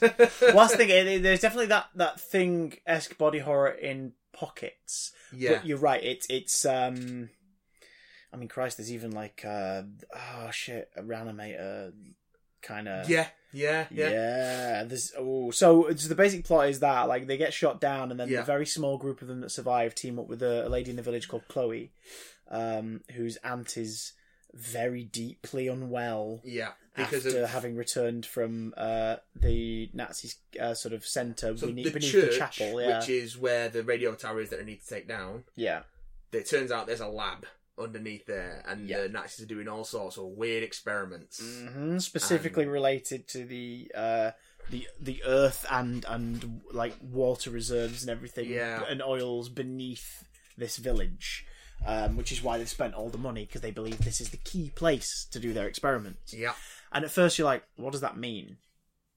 And then you see them sort of like firing uh, firing squad with flamethrowers yeah. two of their uh, prisoners, and it takes a couple of like bursts of the flamethrower to kill them. Yeah. And then you see the severity of the ant's apparent infection, Yeah. and then And then and then Boyce ends up in the labs Yeah. and, And see some shit. sees some fucking scary. And that's the thing; it takes a sharp turn at that Oh moment. yeah. Like there's Like- hints of something bigger afoot, but like I said, it's a war movie, and then he sees things in the labs, And it- and it does- suddenly you go, "Wait, what?" And it does that great genre thing of if it had just been a war movie, Like if Pred- again going back to Predator, that's because that's another genre twist. Yeah. If Predator had just been an action movie, it would have been a pretty damn good action movie. Yes, If this had yeah. just been a war movie, straight war movie, it would have been a pretty great war movie. Been pretty But damn then they great. throw in the genre stuff, and you're like, oh shit, Yeah. this gets really good. It's gnarly Um, stuff. And I just, I had a grin on my face for so much of it because it revels in the concept and the s- the silliness of the concept, but remaining serious. It and it just does. Re- it's really effective action, some really good scares, fantastic makeup effects. Just like absolutely incredible makeup and gore effects, and it gets it gets fucking gory. Mm. Like there's some gnarly shit in this. Um but it's just a great fun time. If you if you like if you like um bombastic uh, action horror movies, this is gonna be right up your street. It is Oh god, yeah. fucking fabulous. It's And a just- complete surprise. 'Cause Yeah. I knew it was coming because it was rumored it was going to be a, a Cloverfield movie for a while. Yeah, because Bad Robot Um, uh, acquired it. I Uh, think. I think they, I think they straight up produced it. oh, I think so it the, was the on- belief was that it was Yeah. like, oh, this is this is another one of those But, projects they're um, quietly ticking away on, and Yeah, you could you could see how maybe they'd tie it in, like maybe with the the substance in, in the earth Yeah. might or might or may not have something to do with like the and then you look at the what else- Mm. dimensional stuff and the energy stuff. But I'm so glad it wasn't. I'm so glad it wasn't a tie-in and that it was its own beast. You look at what else the director's done. Who directed it? Uh, Me. do, Julius Avery. Durka durka durk. What else? He's You not can't quote Team really America in this. done a lot of stuff. Like he's done a few, movies, but like not anything you'd really know. Like nothing. Uh, like what he's got? He's got a bunch of projects upcoming. 2014, Son of a Gun, a bunch of shorts. and, Like that's it. This is like his first major picture. Um, and it's fucking great. It's damn strong. It's uh, also as well. Um, what's it? The uh, the SS officer played by uh, Pilu Asbeck. Oh yeah, from Uh, Game of Thrones. Yeah, uh, it was in Game of Thrones. Y- Euron Greyjoy. Yes. He's Oh, he's having so good. a ball. So good. He's having a whale of a time because he gets to play scary and sinister and uncomfortable and insidious. Yeah. and then he gets to play nasty, insidious, and like uncomfortable, horrible person with some horrible Nazi science involved Yeah. and some pre- great prosthetics. Yeah. Oh my god! It's so good. There's there's so much to love about this movie. Like and for something that didn't get a lot of buzz, I think it's really underperformed as well, sadly. But it's Mm. just so cool. yeah, It's it and it's a It- great time at the movies. oh, he's, he's done all right for villains. He played um, Pontius Pilate in the Ben Hur remake, Oh, nice. Well, Hmm. apparently that movie was dog shit. and but Batu in Ghost in the Shell. he's not a villain. no, but he like again prosthetics and Oh, having yeah, it the up kind of little- the little performance. eyes. Yeah, uh, he was also in um, Lucy. I've still not seen that Ghost in the Shell movie. I'm in no rush. Neither am I. Well, if, if we're not going to do spoilers on Overlord, give people a chance to see it. Should we get into some e- emails? emails? Yeah, sorry, I, just, I, I read that he was in Lucy, and I've got um, Sister Rust, the main track by um, Hey! Damon Alban from that track. Is it Damon Alban? Hey, uh-huh. Damon Alban, I Blur, don't know. Gorillas, is that his name? Oh god, where is it? Where's the soundtrack to Lucy? Here it is on my phone. Damon Alban, yeah, Sister Rust, great song. Bought the soundtrack to Lucy after I watched it because I was like, this score is gorgeous. Good to know. Let's Luke Bess Um, on. There's always going to be something interesting about the film. um, right, let's get into some emails. We've got some emails from everyone. Of course, the- Sponsored by, I don't know, freaking Coca Cola. We're not, but if they like on to, the subject of Coca Cola, have you tried the new Cinnamon Coke Zero? shut up. Oh, mate, it's good.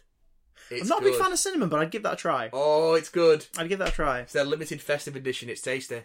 Or The only I'd place Oh, mix I've it- Oh. seen it though is the Or- Tesco garage on the top road. We're not sponsored by Tesco, but you know if they want to.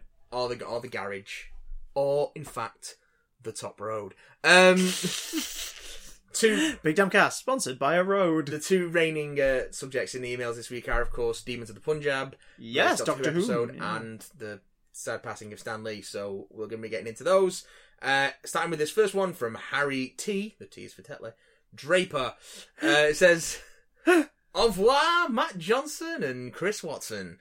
Quick review of Doctor Who. Au revoir. and- Does that mean goodbye? Uh, Yes. um, quick review of Doesn't that mean Tarot? Yes, it Yes, does.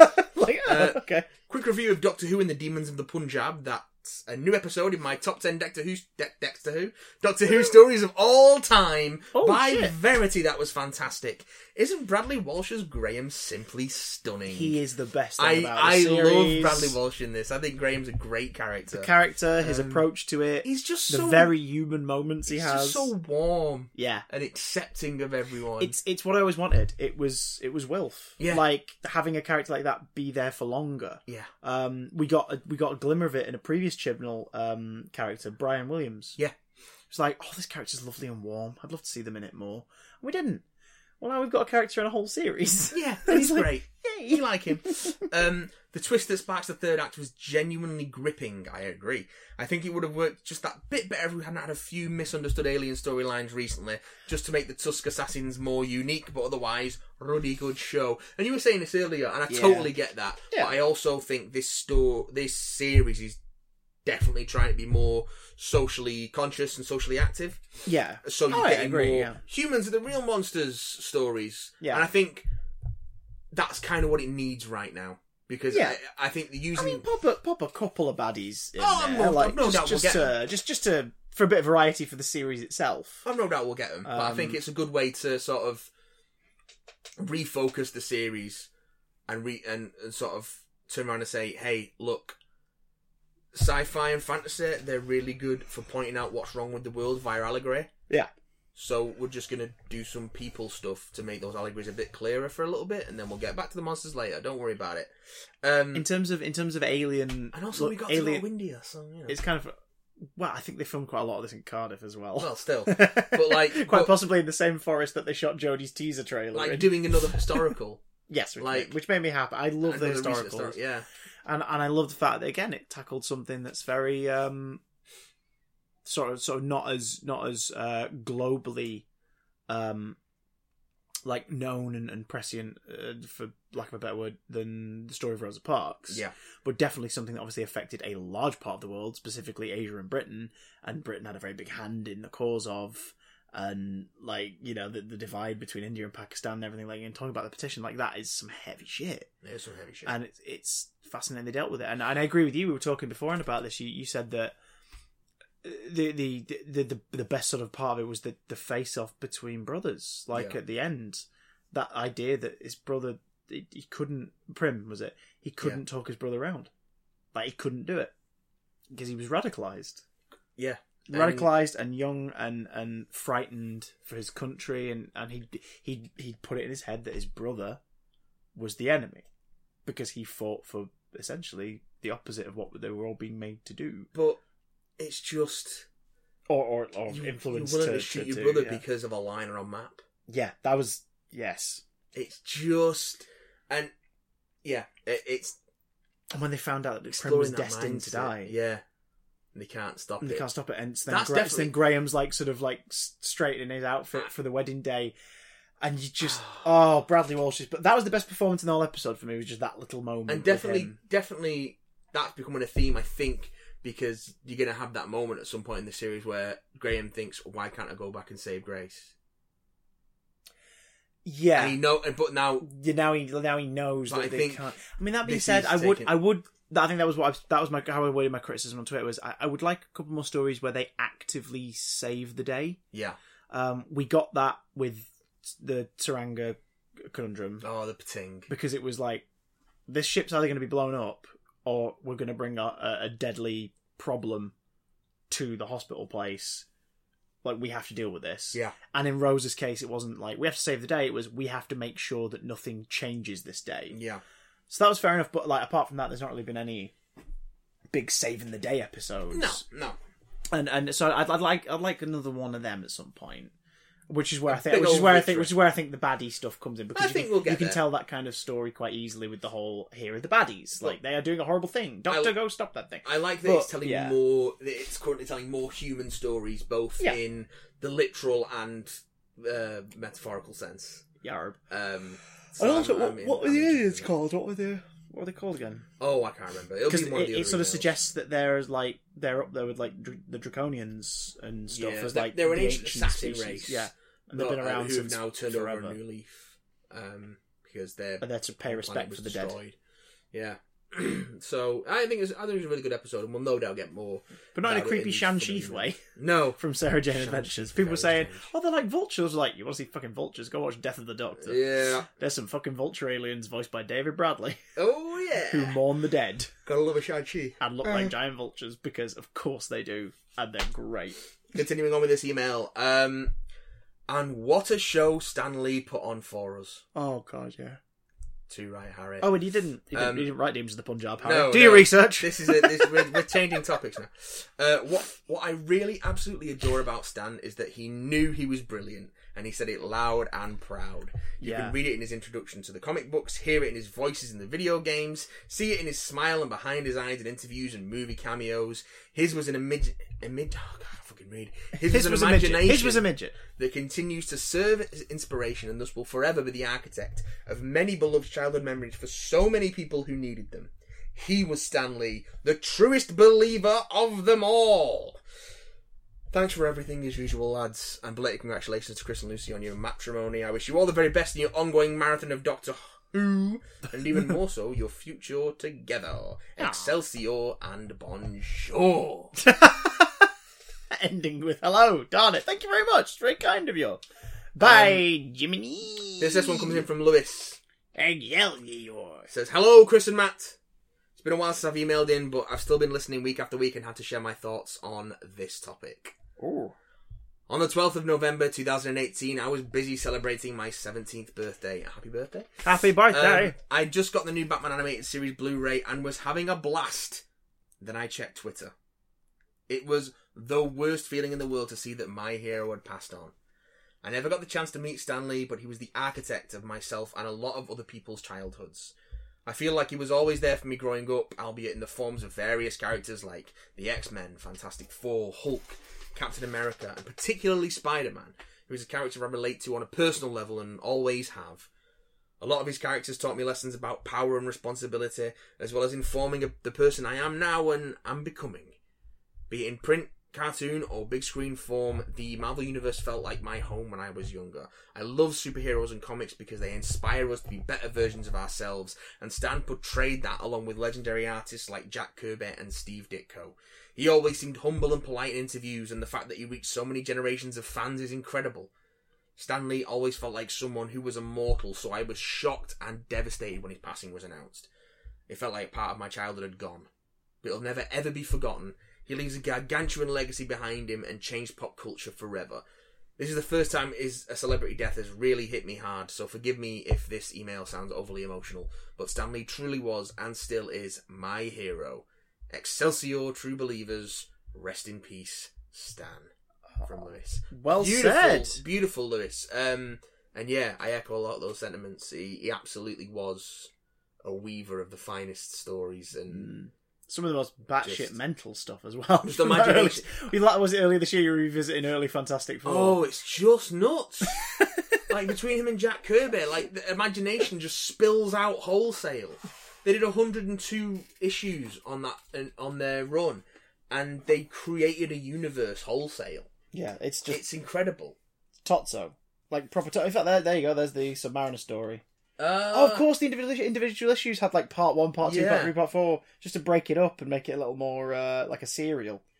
There he is, Florian with his giant eyebrows. Fantastic Four evicted from building. Five tower floors for rent. It's like, what Brilliant. is this? It's so good. Brilliant. And Doom, like, can we talk? Can we talk a minute about Doctor Doom? Can we talk about Doctor Doom? I think that's the. I think that's his best villain creation. Doctor Doom is. Like, just I mean, he created some incredible. damn good villains. And he- he, he talked on the documentary I was watching about like coming up with villains. Sometimes like, you come up with a hero, and once you've got your hero and you know what they they are and what they stand for, just have fun with the villain. Sometimes you can find some deeper meaning in their juxtaposition to the hero. Yeah, Other times, it's just a case of oh my god, wouldn't it be fun to watch someone with these powers have to deal with someone with these powers? Mm. So like Spider Man, he said he never intended for the villains to to mostly have like an animal theme, for that to be like a recurring thing. He just liked the idea of like a man who turns into a lizard a lizard monster, and it's like that'd be great, and and it could do it through science, and that'd be fantastic because it'd be in a lab coat and it'd look, it'd look really cool. And Doc Ock like Doctor Octopus, he knew he wanted somebody with mechanical arms. and then he thought like of tentacles, and he was like, "Oh, great! I like I will make him a scientist because again, Peter's into science. We could sort of use that as a window." And he was like, "Oh, we could be professor. no, a doctor, Doctor Octopus." And then he got he gets like the name and the basic idea. And he's like, "Right, I'll do this." Doctor Doom is amazing. Yeah. Um, there are a lot of our listeners will probably go, "No, he's not," because they'll have just seen him in his his couple of film iterations. Well, to all those listeners who think Doctor Doom isn't amazing, you're all wrong. He's so Um, good, and it's Stan's idea for that is brilliant because he said he liked the idea. And I can't remember where he says this anecdote. I think it might might be in a Fat Man and Batman. Maybe oh no, I think it's uh, there's a documentary called Once Upon a Time the Superheroes. I think it might be in that where I first Okay. saw this. Because before Wikipedia was readily available, kids, Yeah. Teen Me was just buying DVDs in HMV sales that were documentaries about the comics industry. And that, Yeah. That's how I learned about it, and I've still got them, and I love them. But um, in that one, he said, "I love the idea that you could walk up to any policeman in New York. I think I might have mentioned this before. He says you could walk up to any policeman in New York, and you could drop litter on the ground in front of them, and that policeman would be like, "Hey, right, pick that up right now, or I'll serve you with a ticket." You could walk up to any police officer in New York and say, "I'm going to take over the world," and they can't do anything about that. No. Like, as long as as long as that's all you're doing, they can't do anything about that. Nope. They can't arrest you for that. That's not a cr- taking over the world isn't a crime. It's not like something that can be prevented. How Um, you how you go about it is what makes yeah, that you could, that could be a criminal. crime, but like you you can announce that. And he said, imagine if someone could do that and no one could stop them. And that's what he said. Well, a monarch could do that. Like a politician could stand in front of the world stage and say, Yeah. "We're going to rule the world," or "I'm going to rule the world," and the rest of the world can't go. Like we're going to stop you. They'd have to just go, "No, you're not." and then they, and then that person could go, "Yeah, I can," and reveal their plan or they prove them wrong. So he, he liked the idea of a villain with diplomatic immunity who, Yeah. who could stand on the world stage and be like, "Ha!" So that's where the basic idea of Doctor Doom came from, and then the rest of it starts starts to build up. The scientist, the you know, the the, the magician, like and and but I'm, I'm a monarch. I just happen to be a monarch in a suit of armor with yeah. a green cloak, and also I have magic. I guess. Uh. Yeah, and I wear this mask voluntarily. Oh wait, no, I don't anymore because my face is screwed up because of you, Richards, and I'll never forget it. Uh, actually, Victor, you did that to yourself. Oh. Shut up, Reed. I don't do anything wrong because he's got small man syndrome oh as well. boy, like, has it's, it? it's in there, but he's also He's like, unstoppable. but he's like passionately a, is a mommy's boy to the point where a lot of the study of his of magic was to try and get his mother out of hell. Yep. It's like, what is this guy? Like, he's what Stan Love's big stories and big Shakespearean concepts, like the Oh, big world yeah, stage. yeah, yeah. He he um he he uh he wrote a poem which, if you read it in its entirety, is like ten minutes called "God Woke." Because he was very big into like the big Shakespearean kind of concepts, these grand sweeping stories, Uh, and and you know very much so in that whole thing of like you know the cre- the, the creation aspect of, of life and, and, and what it, what it is to be a king and things like that. He, he loved telling stories from those points of view, which is why I think a lot of his comic book characters really stand the test of time. Because Magneto's not just "Mwahaha, my evil plan." It's "Ha ha ha, here is my Yeah. life philosophy." Or even if they start as that, then as they s- uh, recur, every time they come back, Stan and whatever artist he was working with would flesh them out a little bit more, flesh them out a little bit more, flesh Yeah. them out a little bit more. Um, because the groundwork's there. Like Yeah. he, he's he's laid it, and it's hilarious because you could tell he had a bullshit radar oh yeah, when it came to artists and creators who weren't like as as passionate about bringing genuinely new ideas and and, and original creative swades. Um, there's that wonderful footage from a show he did in the nineties. yeah. if this you, if is one you of the search on things- YouTube and you search up the video, Stanley owns. this is one of the things that it was uh was, was very much all, all over Twitter in the immediate wake of the announcement of his passing. Yeah. oh, it was getting shared like crazy. I Just think, I think, so Phoen- I think good. Phoenix retweeted like two versions of it. It's so Uh, good. he did a show where like and, and no no disrespect to the work and legacy of Todd McFarlane and Rob Liefeld. Are you sure? Yeah, because there's some, because they have contributed again. They have contributed massively to the Todd comic book McFarlane lexicon. created Spawn. yeah, he also drew some of the best Spider-Man of the 80s. Todd McFarlane created He Spawn. drew some of the best Spider-Man of the 80s. Todd McFarlane created. And then there's Rob Spawn. Liefeld, who like whose art I'm not a fan of, but I do like a lot of his contributions in And terms of you can't- character and stuff. You can't fault his enthusiasm. You can't follow his enthusiasm, absolutely not. And he's also up for ta- being taken the piss out of, at least in a Oh, professional context. that shit. He'll fight with fans and and and people critics on Twitter, but he doesn't mind when a multi-million dollar movie franchise takes the piss out of his inability to draw feet. Hey, if you're getting paid, why That's bother? true. Um, Who This cares? is like a dumbass superpower that was dreamt up by an idiot with an over obsession with pouches and an inability to draw feet. It's just like great. Very good. Um, Very good. So, but they go on this thing and they create a character from scratch, and Stan Lee's just sort of interviewing them as they're drawing and doing this character. And the character is called Overkill, and it's it, it- one of them either Rob or Todd repurpose him a few years later Todd as repurposed him in overt Spawn kill. as yeah, overt kill. and it's just like, oh. But again, it's just the whole thing of like, now what's what's his deal? And the idea is that they're just sort of on the fly creating a character, Yeah. but it's the same as every other character they were making at that point. It's like Yeah. a cyborg, and he's a big chunky guy, and he's covered in pouches, and he's got a robot arm, and he's disgruntled, and he's angry, and he's fighting his humanity versus his programming. it's just like the most obvious '90s thing ever. And Stan's re- remarks are Throwing just so much littered shade. with sass. Yeah, He's brilliant. it's got, but in no way where they can sort of say anything because he's doing it in that humorous lens. How Not long humorous does he take to get dressed? Yeah, but you just know that he's thinking, "Christ's sake, like, Christ, guys. guys, you're overcomplicating this." They keep it simple, stupid. I love his, um, I love, I loved his, uh, what do you call it? He, he's very self, he was very self-deprecating from time to time, Mm. and very humble.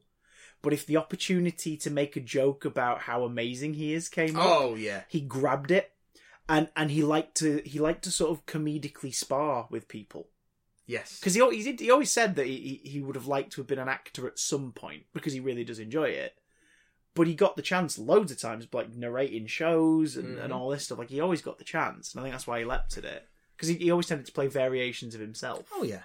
um, and he said in the 80s um, that Spider-Man movie at that point, there was a Spider-Man movie in, in the works in some way, and he was lobbying to play Jameson. Because he realised, who better to play him? I created him, and he was based on what some of my, like, employees thought of me. So, like, you know, I, I, I, I could, can I see could play... And, and Stan, Stan would have played a pretty great JJ, really. Yes. Yeah. Um, and then and again, in that documentary, shot in 2001, released before the Spider Man movie, they're talking about it like it's an upcoming thing and it's a really weird, really weird for context. Um, he talks about, he says, oh, the guy they've got for Jameson, wonderful guy, uh, J- JK, uh, something. Uh, he- he's amazing. When you see him, you won't believe how good he is. And he's fucking right. yeah. Um, so, yeah. He is. Uh, but uh, oh my god, the yellow M and M, he's terrifying, Miss Jameson. Um, but yeah, so it, it's he, he's he could spar really well with people comedically. I, I retweeted uh, uh, the Jay Leno Flies, a wonderful YouTube channel that, that has been gradually reposting grouped interviews of of certain stars and stuff from Craig Ferguson's time as the Oh host of the yeah. Late Late sorry, Show. yeah. I saw this. And and Stan, did you watch any of it? I didn't watch it. I saw Oh, you it's through the great. link, I've It's not it's watched it it's yet. it's it's it starts with a bit of a sketch from the start of an episode where Craig's pitching him a superhero called No uh, Invisible Clothes Man, um, Oh God. and then and then it's his it's Stan's second appearance, and then they show his third appearance, which is the one where that was the preceding skit at Yeah. the start of the episode. His first appearance, he's there to talk about something or other. I think they've got him on as a fill-in Yeah. because they were trying to get him on for ages for summer and they couldn't, and then a guest pulled out and they managed to get Stan, so they got him in, and Stan takes the piss out of them for him just being a standby. And then the second interview, he's there to plug the, you know, from 2011 or whenever it was, the reissue of How to Draw Comics the oh, Marvel yeah. Way, Yeah. Yeah. um, where they put it out again with a new forward, new new content and stuff. I've got the I've got the, a reprint of the older version with the white cover and everything. Nice. Um, it's great. Uh, but but and in that one, he's taking the piss and he talks about we don't need to talk about talk about the book. It's already sold out already. I assume, of course, it has. It's the number one book in this country and worldwide. But the whole thing, like Craig is re- Craig is really good at sort of like taking the Mickey out of his guests in a way that they enjoy, and he's sort of very laid back. Stan keeps him on his toes the entire time and attacks him back. They have an argument about their Twitter followers. But how Craig's a robot skeleton army, and Stan doesn't like that because he's got the brigade, he's got his brigadiers, Yeah. and he's the generalissimo, and and he's like, "Oh, like mine, will- they'll always be here to protect me, and they're bigger than yours, and you've only got one robot skeleton. There's not an army. He's like, we call them robot skeletons. He's like, well, only one of them is a robot skeleton, and it's he's just proper having a go at it. It's wonderful. And at that point, he's like 80, 87, I Yeah. think, in this footage, and he's just like a spring chicken. It really is only in the last sort of um, six, seven months where we've seen footage of him as his health deteriorated a bit and, and, yeah. and everything, where you see that he's like, oh no, he's slowing down now. Like he's slowing down. Um, and it seems that it seems that his death was actually quite sudden. Like he was taken Yeah, in on 'cause he- emergency he'd had, like- early Monday morning, and then he, he passed like I think he an had hour later. I think he'd had a bout with pneumonia earlier in the year. Yeah. And had sort of been like February time and had sort of been deteriorating since then.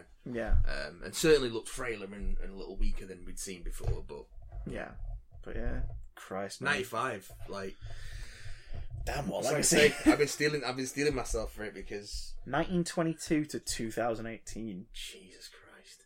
Mm. What a life. Damn. That we all could live such a life would be a wonderful thing. Um, let's, this all, cre- one let's all create Spider Man at the age of 39. Yes. That'd be good. Um, about eight years.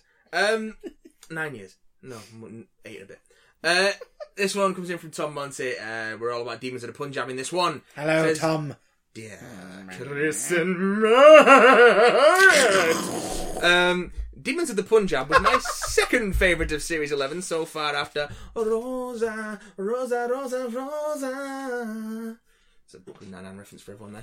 But that isn't saying much, TBH. I thought uh, Vinay Patel handled 13 a lot better than she's been handled by Chibnall. Um, where does Punjab rank in your thoughts about Yeah, Series it's 11? their first script, wasn't it?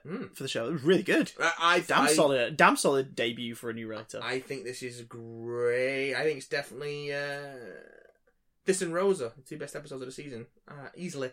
Um, yeah, I'd agree. I know it's a tad early, but who would be your ideal Chris Chibnall replacement? I'm not even thinking about that yet. No, I mean, We've, No. not, we've not really seen the full extent of what his his showrunner Hmm. style is. Yeah. We've, we think we've got an angle on it, but we've got, what, four episodes left, so we don't really Yeah. know. I'll tell you Um, this: not Scott Buck. He was the Is- show. He was the showrunner for the first season of Iron Fist and Marvels and Humans. Oh. One of the Yeah, but like worst showrunners in the history of anything ever. I don't know, but do you know, what- do you know what I would like? Who's that? I would like a showrunner to do the um, American showrunner thing. Obviously, they have longer seasons, which is part of the reason they do this. But do the American showrunner thing of writing like the opener, maybe the finale, Yeah, one or two in the middle, but mostly just acting as the overseer, yeah. um, just to see if that would be different. Just to see if so. There's someone at the helm who concentrates more on setting that tone. I'm gonna steer this ship. Yeah, like, I- and even if it is a co-write thing, even if it means that they co-write with everyone, fair enough. I'd just be intrigued to see that because I, I do fear that we, probably because of the Moffat era, we, we focus so much on an individual writer's tropes and ta- and ticks. Yeah, Like we, we focus too much on them. yeah, Um, and and I'd rather it be a case of just going in and letting the story speak for itself each week yeah. than anticipating certain things going in. And I think it's been a really strong season this year. So Yeah, it's been pretty damn I'm in great. no, I'm in no rush to get rid of him. I'd, I'd say it's on par with um, sort of like first half series seven so Yeah. far. I mean, to be fair, Chibnall wrote two of those five stories, so Yeah. maybe that's why. But um, Yeah. like first half series seven was the last time where I felt like the, the consistency was pretty much in a really good place. Yeah, Even if they didn't all hit the mark for me, like you know, d- uh, Asylum of the Daleks, retroactively not great, but not terrible, really.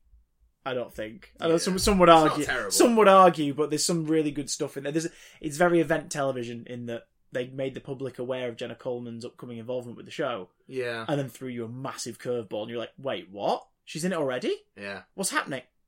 Wait, she's not real? What's happening?" um, Dinosaurs and the Spaceships, fun, bit muddled but fun. Town Called Mercy, I really like a I Town thought Called Mercy's Mercy. really good. Um, I really like Power of Three. It's a shitty ending, notwithstanding. I really Yeah. like Power of Three, um, and Angels Take Manhattan's pretty solid as well.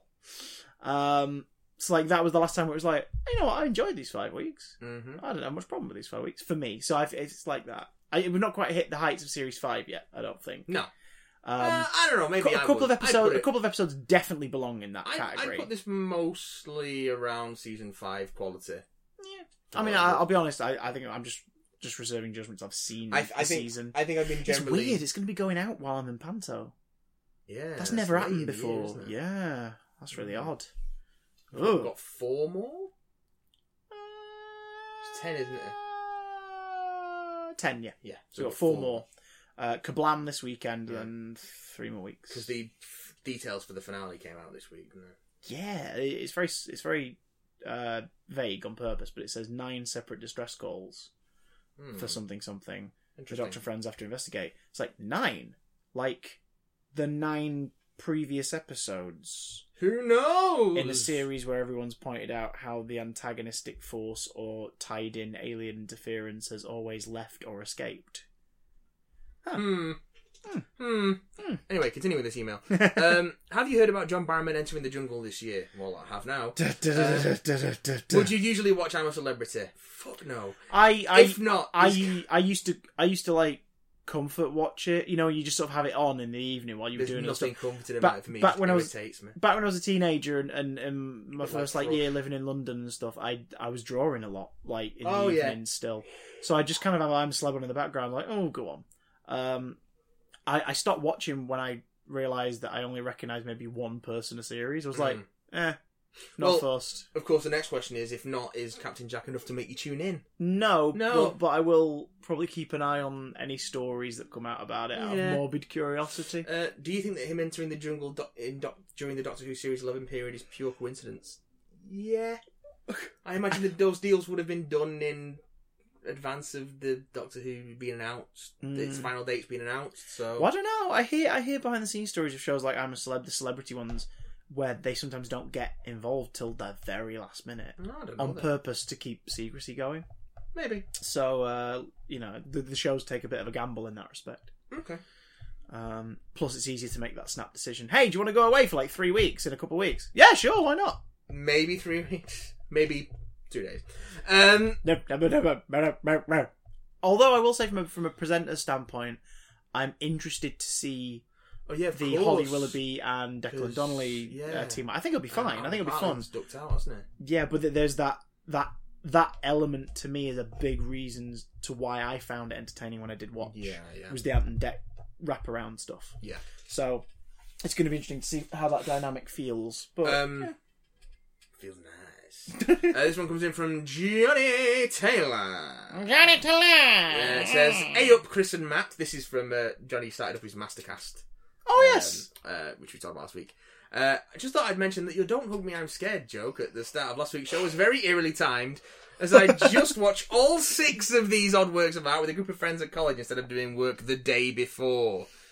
Excellent use of your time. I like it. Um, also, your approval of the name Mastercast was very much appreciated. It made my day and kept me in high spirits for the rest of the week until I heard the unfortunate news of Stan Lee's passing away, which I found absolutely devastating. Yep. Yep. Uh, in honor of Stan, I wonder what some of your favourite movie cameos of his from over the years are, and who would you cast to play him in the biopic about his life that absolutely needs to happen one day? All the best, Johnny Taylor. Um, we talked about the cameos, didn't we? Um, i mean I, i'll throw in a couple of random ones uh, that aren't marvel related that i think are worth checking out just the cameos because they're so bizarre yeah, uh, most like prolific and enjoyable one in terms of that Morats. yeah, It's I'd, I'd argue it's more than a cameo because it's it's two scenes yes. that's opposite Ja- definitely- opposite Jason Lee as Brody, and it's that is definitely more than a cameo. Jason Lee asks him if the thing's dicks made of rocks, and it's great, and and Stan Lee sets him straight, and he's so good in it. That when he tells the story, and he's told this, he tells the story in it of like the girl that he loved when he was younger, and all this, and that you know he didn't didn't pursue it, and and he regrets it. Yeah. apparently after seeing it, Joni said to him, "Who are you talking about?" Because they they were married like fifty odd, sixty odd years. Like they they yeah, yeah. they they they got they knew each other. Like she she was already in a relationship. She knew they had to be together. Like they really got on. Yeah.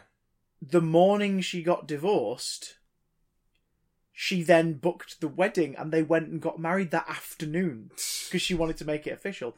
Like they've been in love for years. She knew everything about him, so she was like, "Who the hell are you talking about? Who's this girl you were on about?" And he had to be like, "It's in the script. Like this was in Kevin's script." She, he's that he's really good in it. Like it's a brilliant performance, and and to the point where his wife was like, why didn't I know about this? It's like it, it was acting. I'm acting. It's like, Acting. oh god, uh, thank you. Um, Excelsior. but the other cameo is I wouldn't recommend watching the whole movie. Just look for the cameo. It makes no sense. It's batshit mental, and it's the Princess Diaries 2: A Royal Engagement. Oh God! he plays like the king of somewhere or like the prime minister of somewhere, and his line is just like ah oog oog oog or something like that. Because the idea is he's not speaking English at all, and he's trying to give like a flirty look to the Julie Andrews Queen character. It's hilarious, and it's like, why is he in this? Why is Stan Lee playing this character? There's no reason for it, and it's brilliant.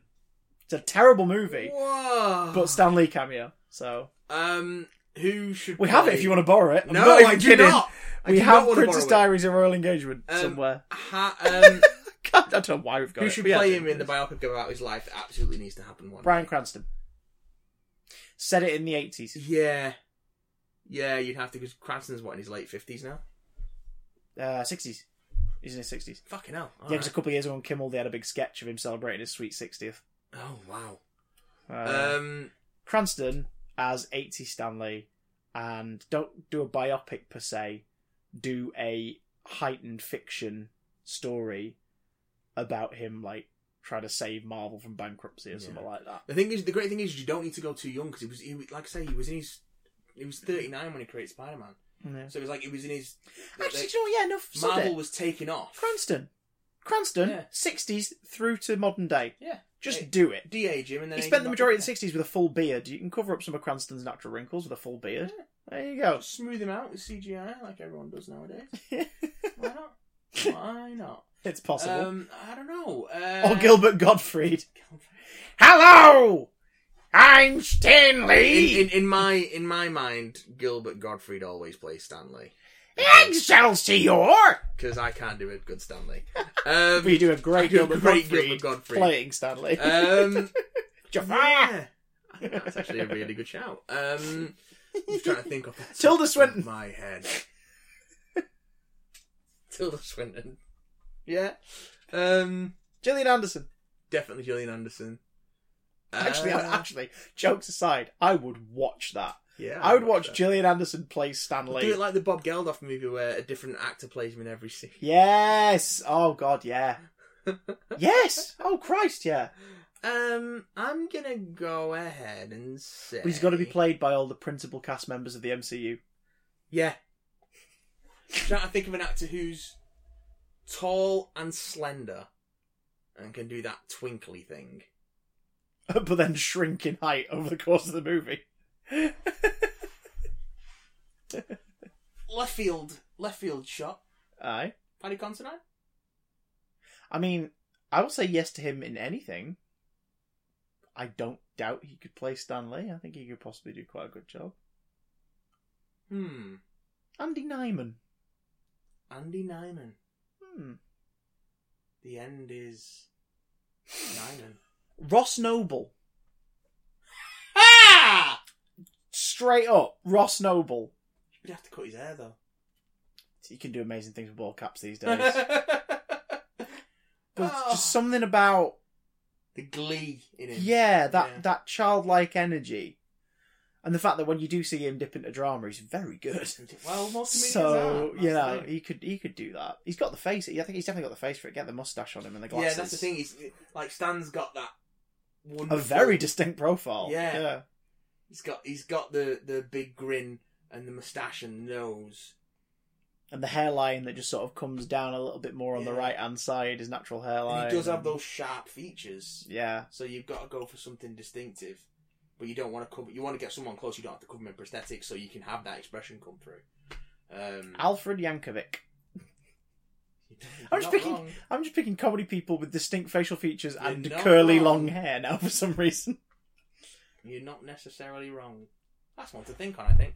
If you were going for a more light-hearted thing, instead of it being a biopic and more of a fantastical kind of story about the man, Yeah, you could probably get away with like Al Weird Al, someone like that. you could get away with Weird Al, but you could always get away with Weird Al. To be fair, Andy Samberg. yeah, younger Stan. I know he's. I Andy know Andy Sandberg's- Sandberg's like forty yeah, now, He's or whatever. but- ridiculously old for how young he looks. yeah, but you could like, I, that- you'd have to play to his face a bit. I think. I think you could. You'd have to pick like you'd have to tell the story of like him and Joni and the beginning of Marvel. Yeah. Um, Which I think is the more interesting story. to be fair. yeah. Oh yeah. Yeah. We know what happened next because we've all been living it. for Getting the those, last getting 20 those years. creations off the ground. Yeah. Um, who would play Jack?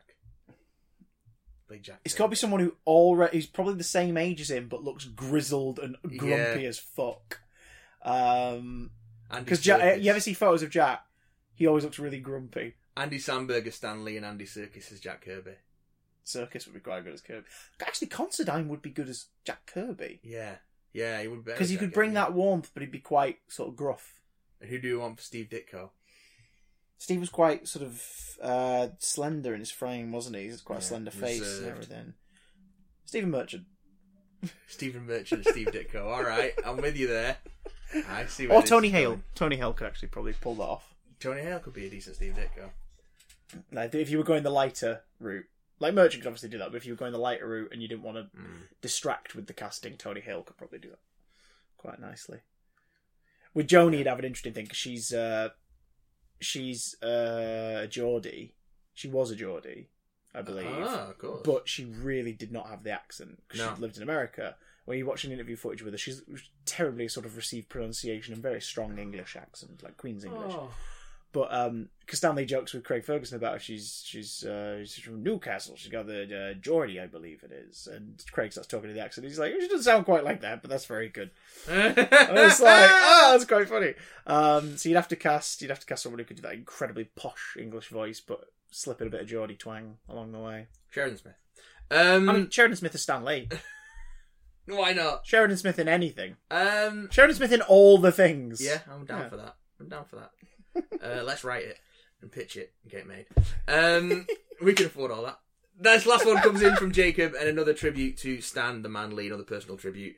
Uh, this one says, "Hi boys, He owed me a tenner. Love, Jake. As you are obviously aware, Stanley is down at the ripe old age of 95.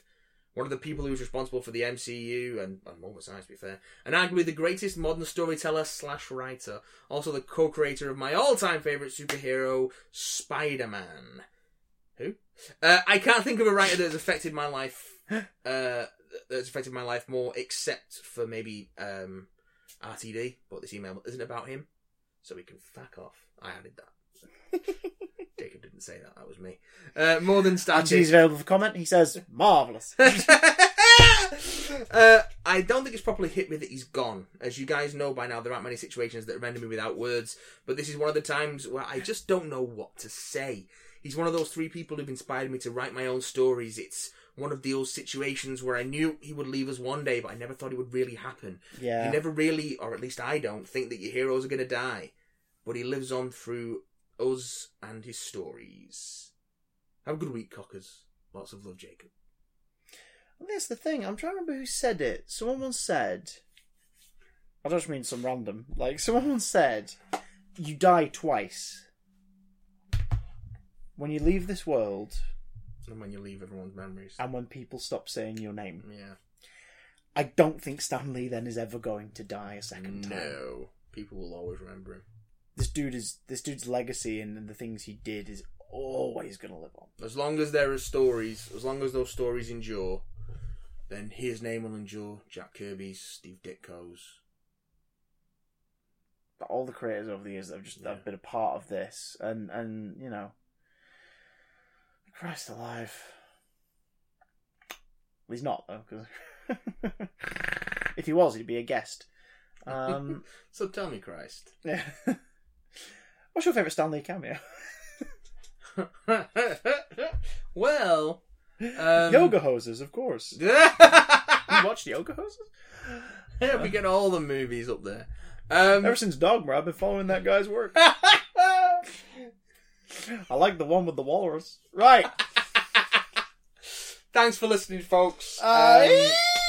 as usual, at Big Downcast on the old Twitters, Mm. bigdowncontact at gmail.com. We're Mm-hmm. not really going to get to many emails or anything over the next couple of weeks because, uh, as we've said before, Chris is going to be away doing Panto. So you might be So- listening to a pre-record. You Yeah. might be listening to a new episode. It We've all got a depends couple on of- how things happen in the Yes. next couple of We've weeks. got a couple of pre-records coming up, um, and other bits and pieces. But we'll have some live episodes scattered in. Well, some recorded episodes with the two of us in you won't good go. time. You won't go a Yeah. week without the big damn cast. You're don't always you going to worry. get your big damn cast fix. Uh, of course, head over to YouTube. You've got Adventures in Backlog and Ongoing. You'll have a new Big Damn Love going up uh, this weekend as well. Um, Pika Pika. And yeah, thanks for listening, folks. And this one's for you, Stan. Thanks, folks. Excelsior.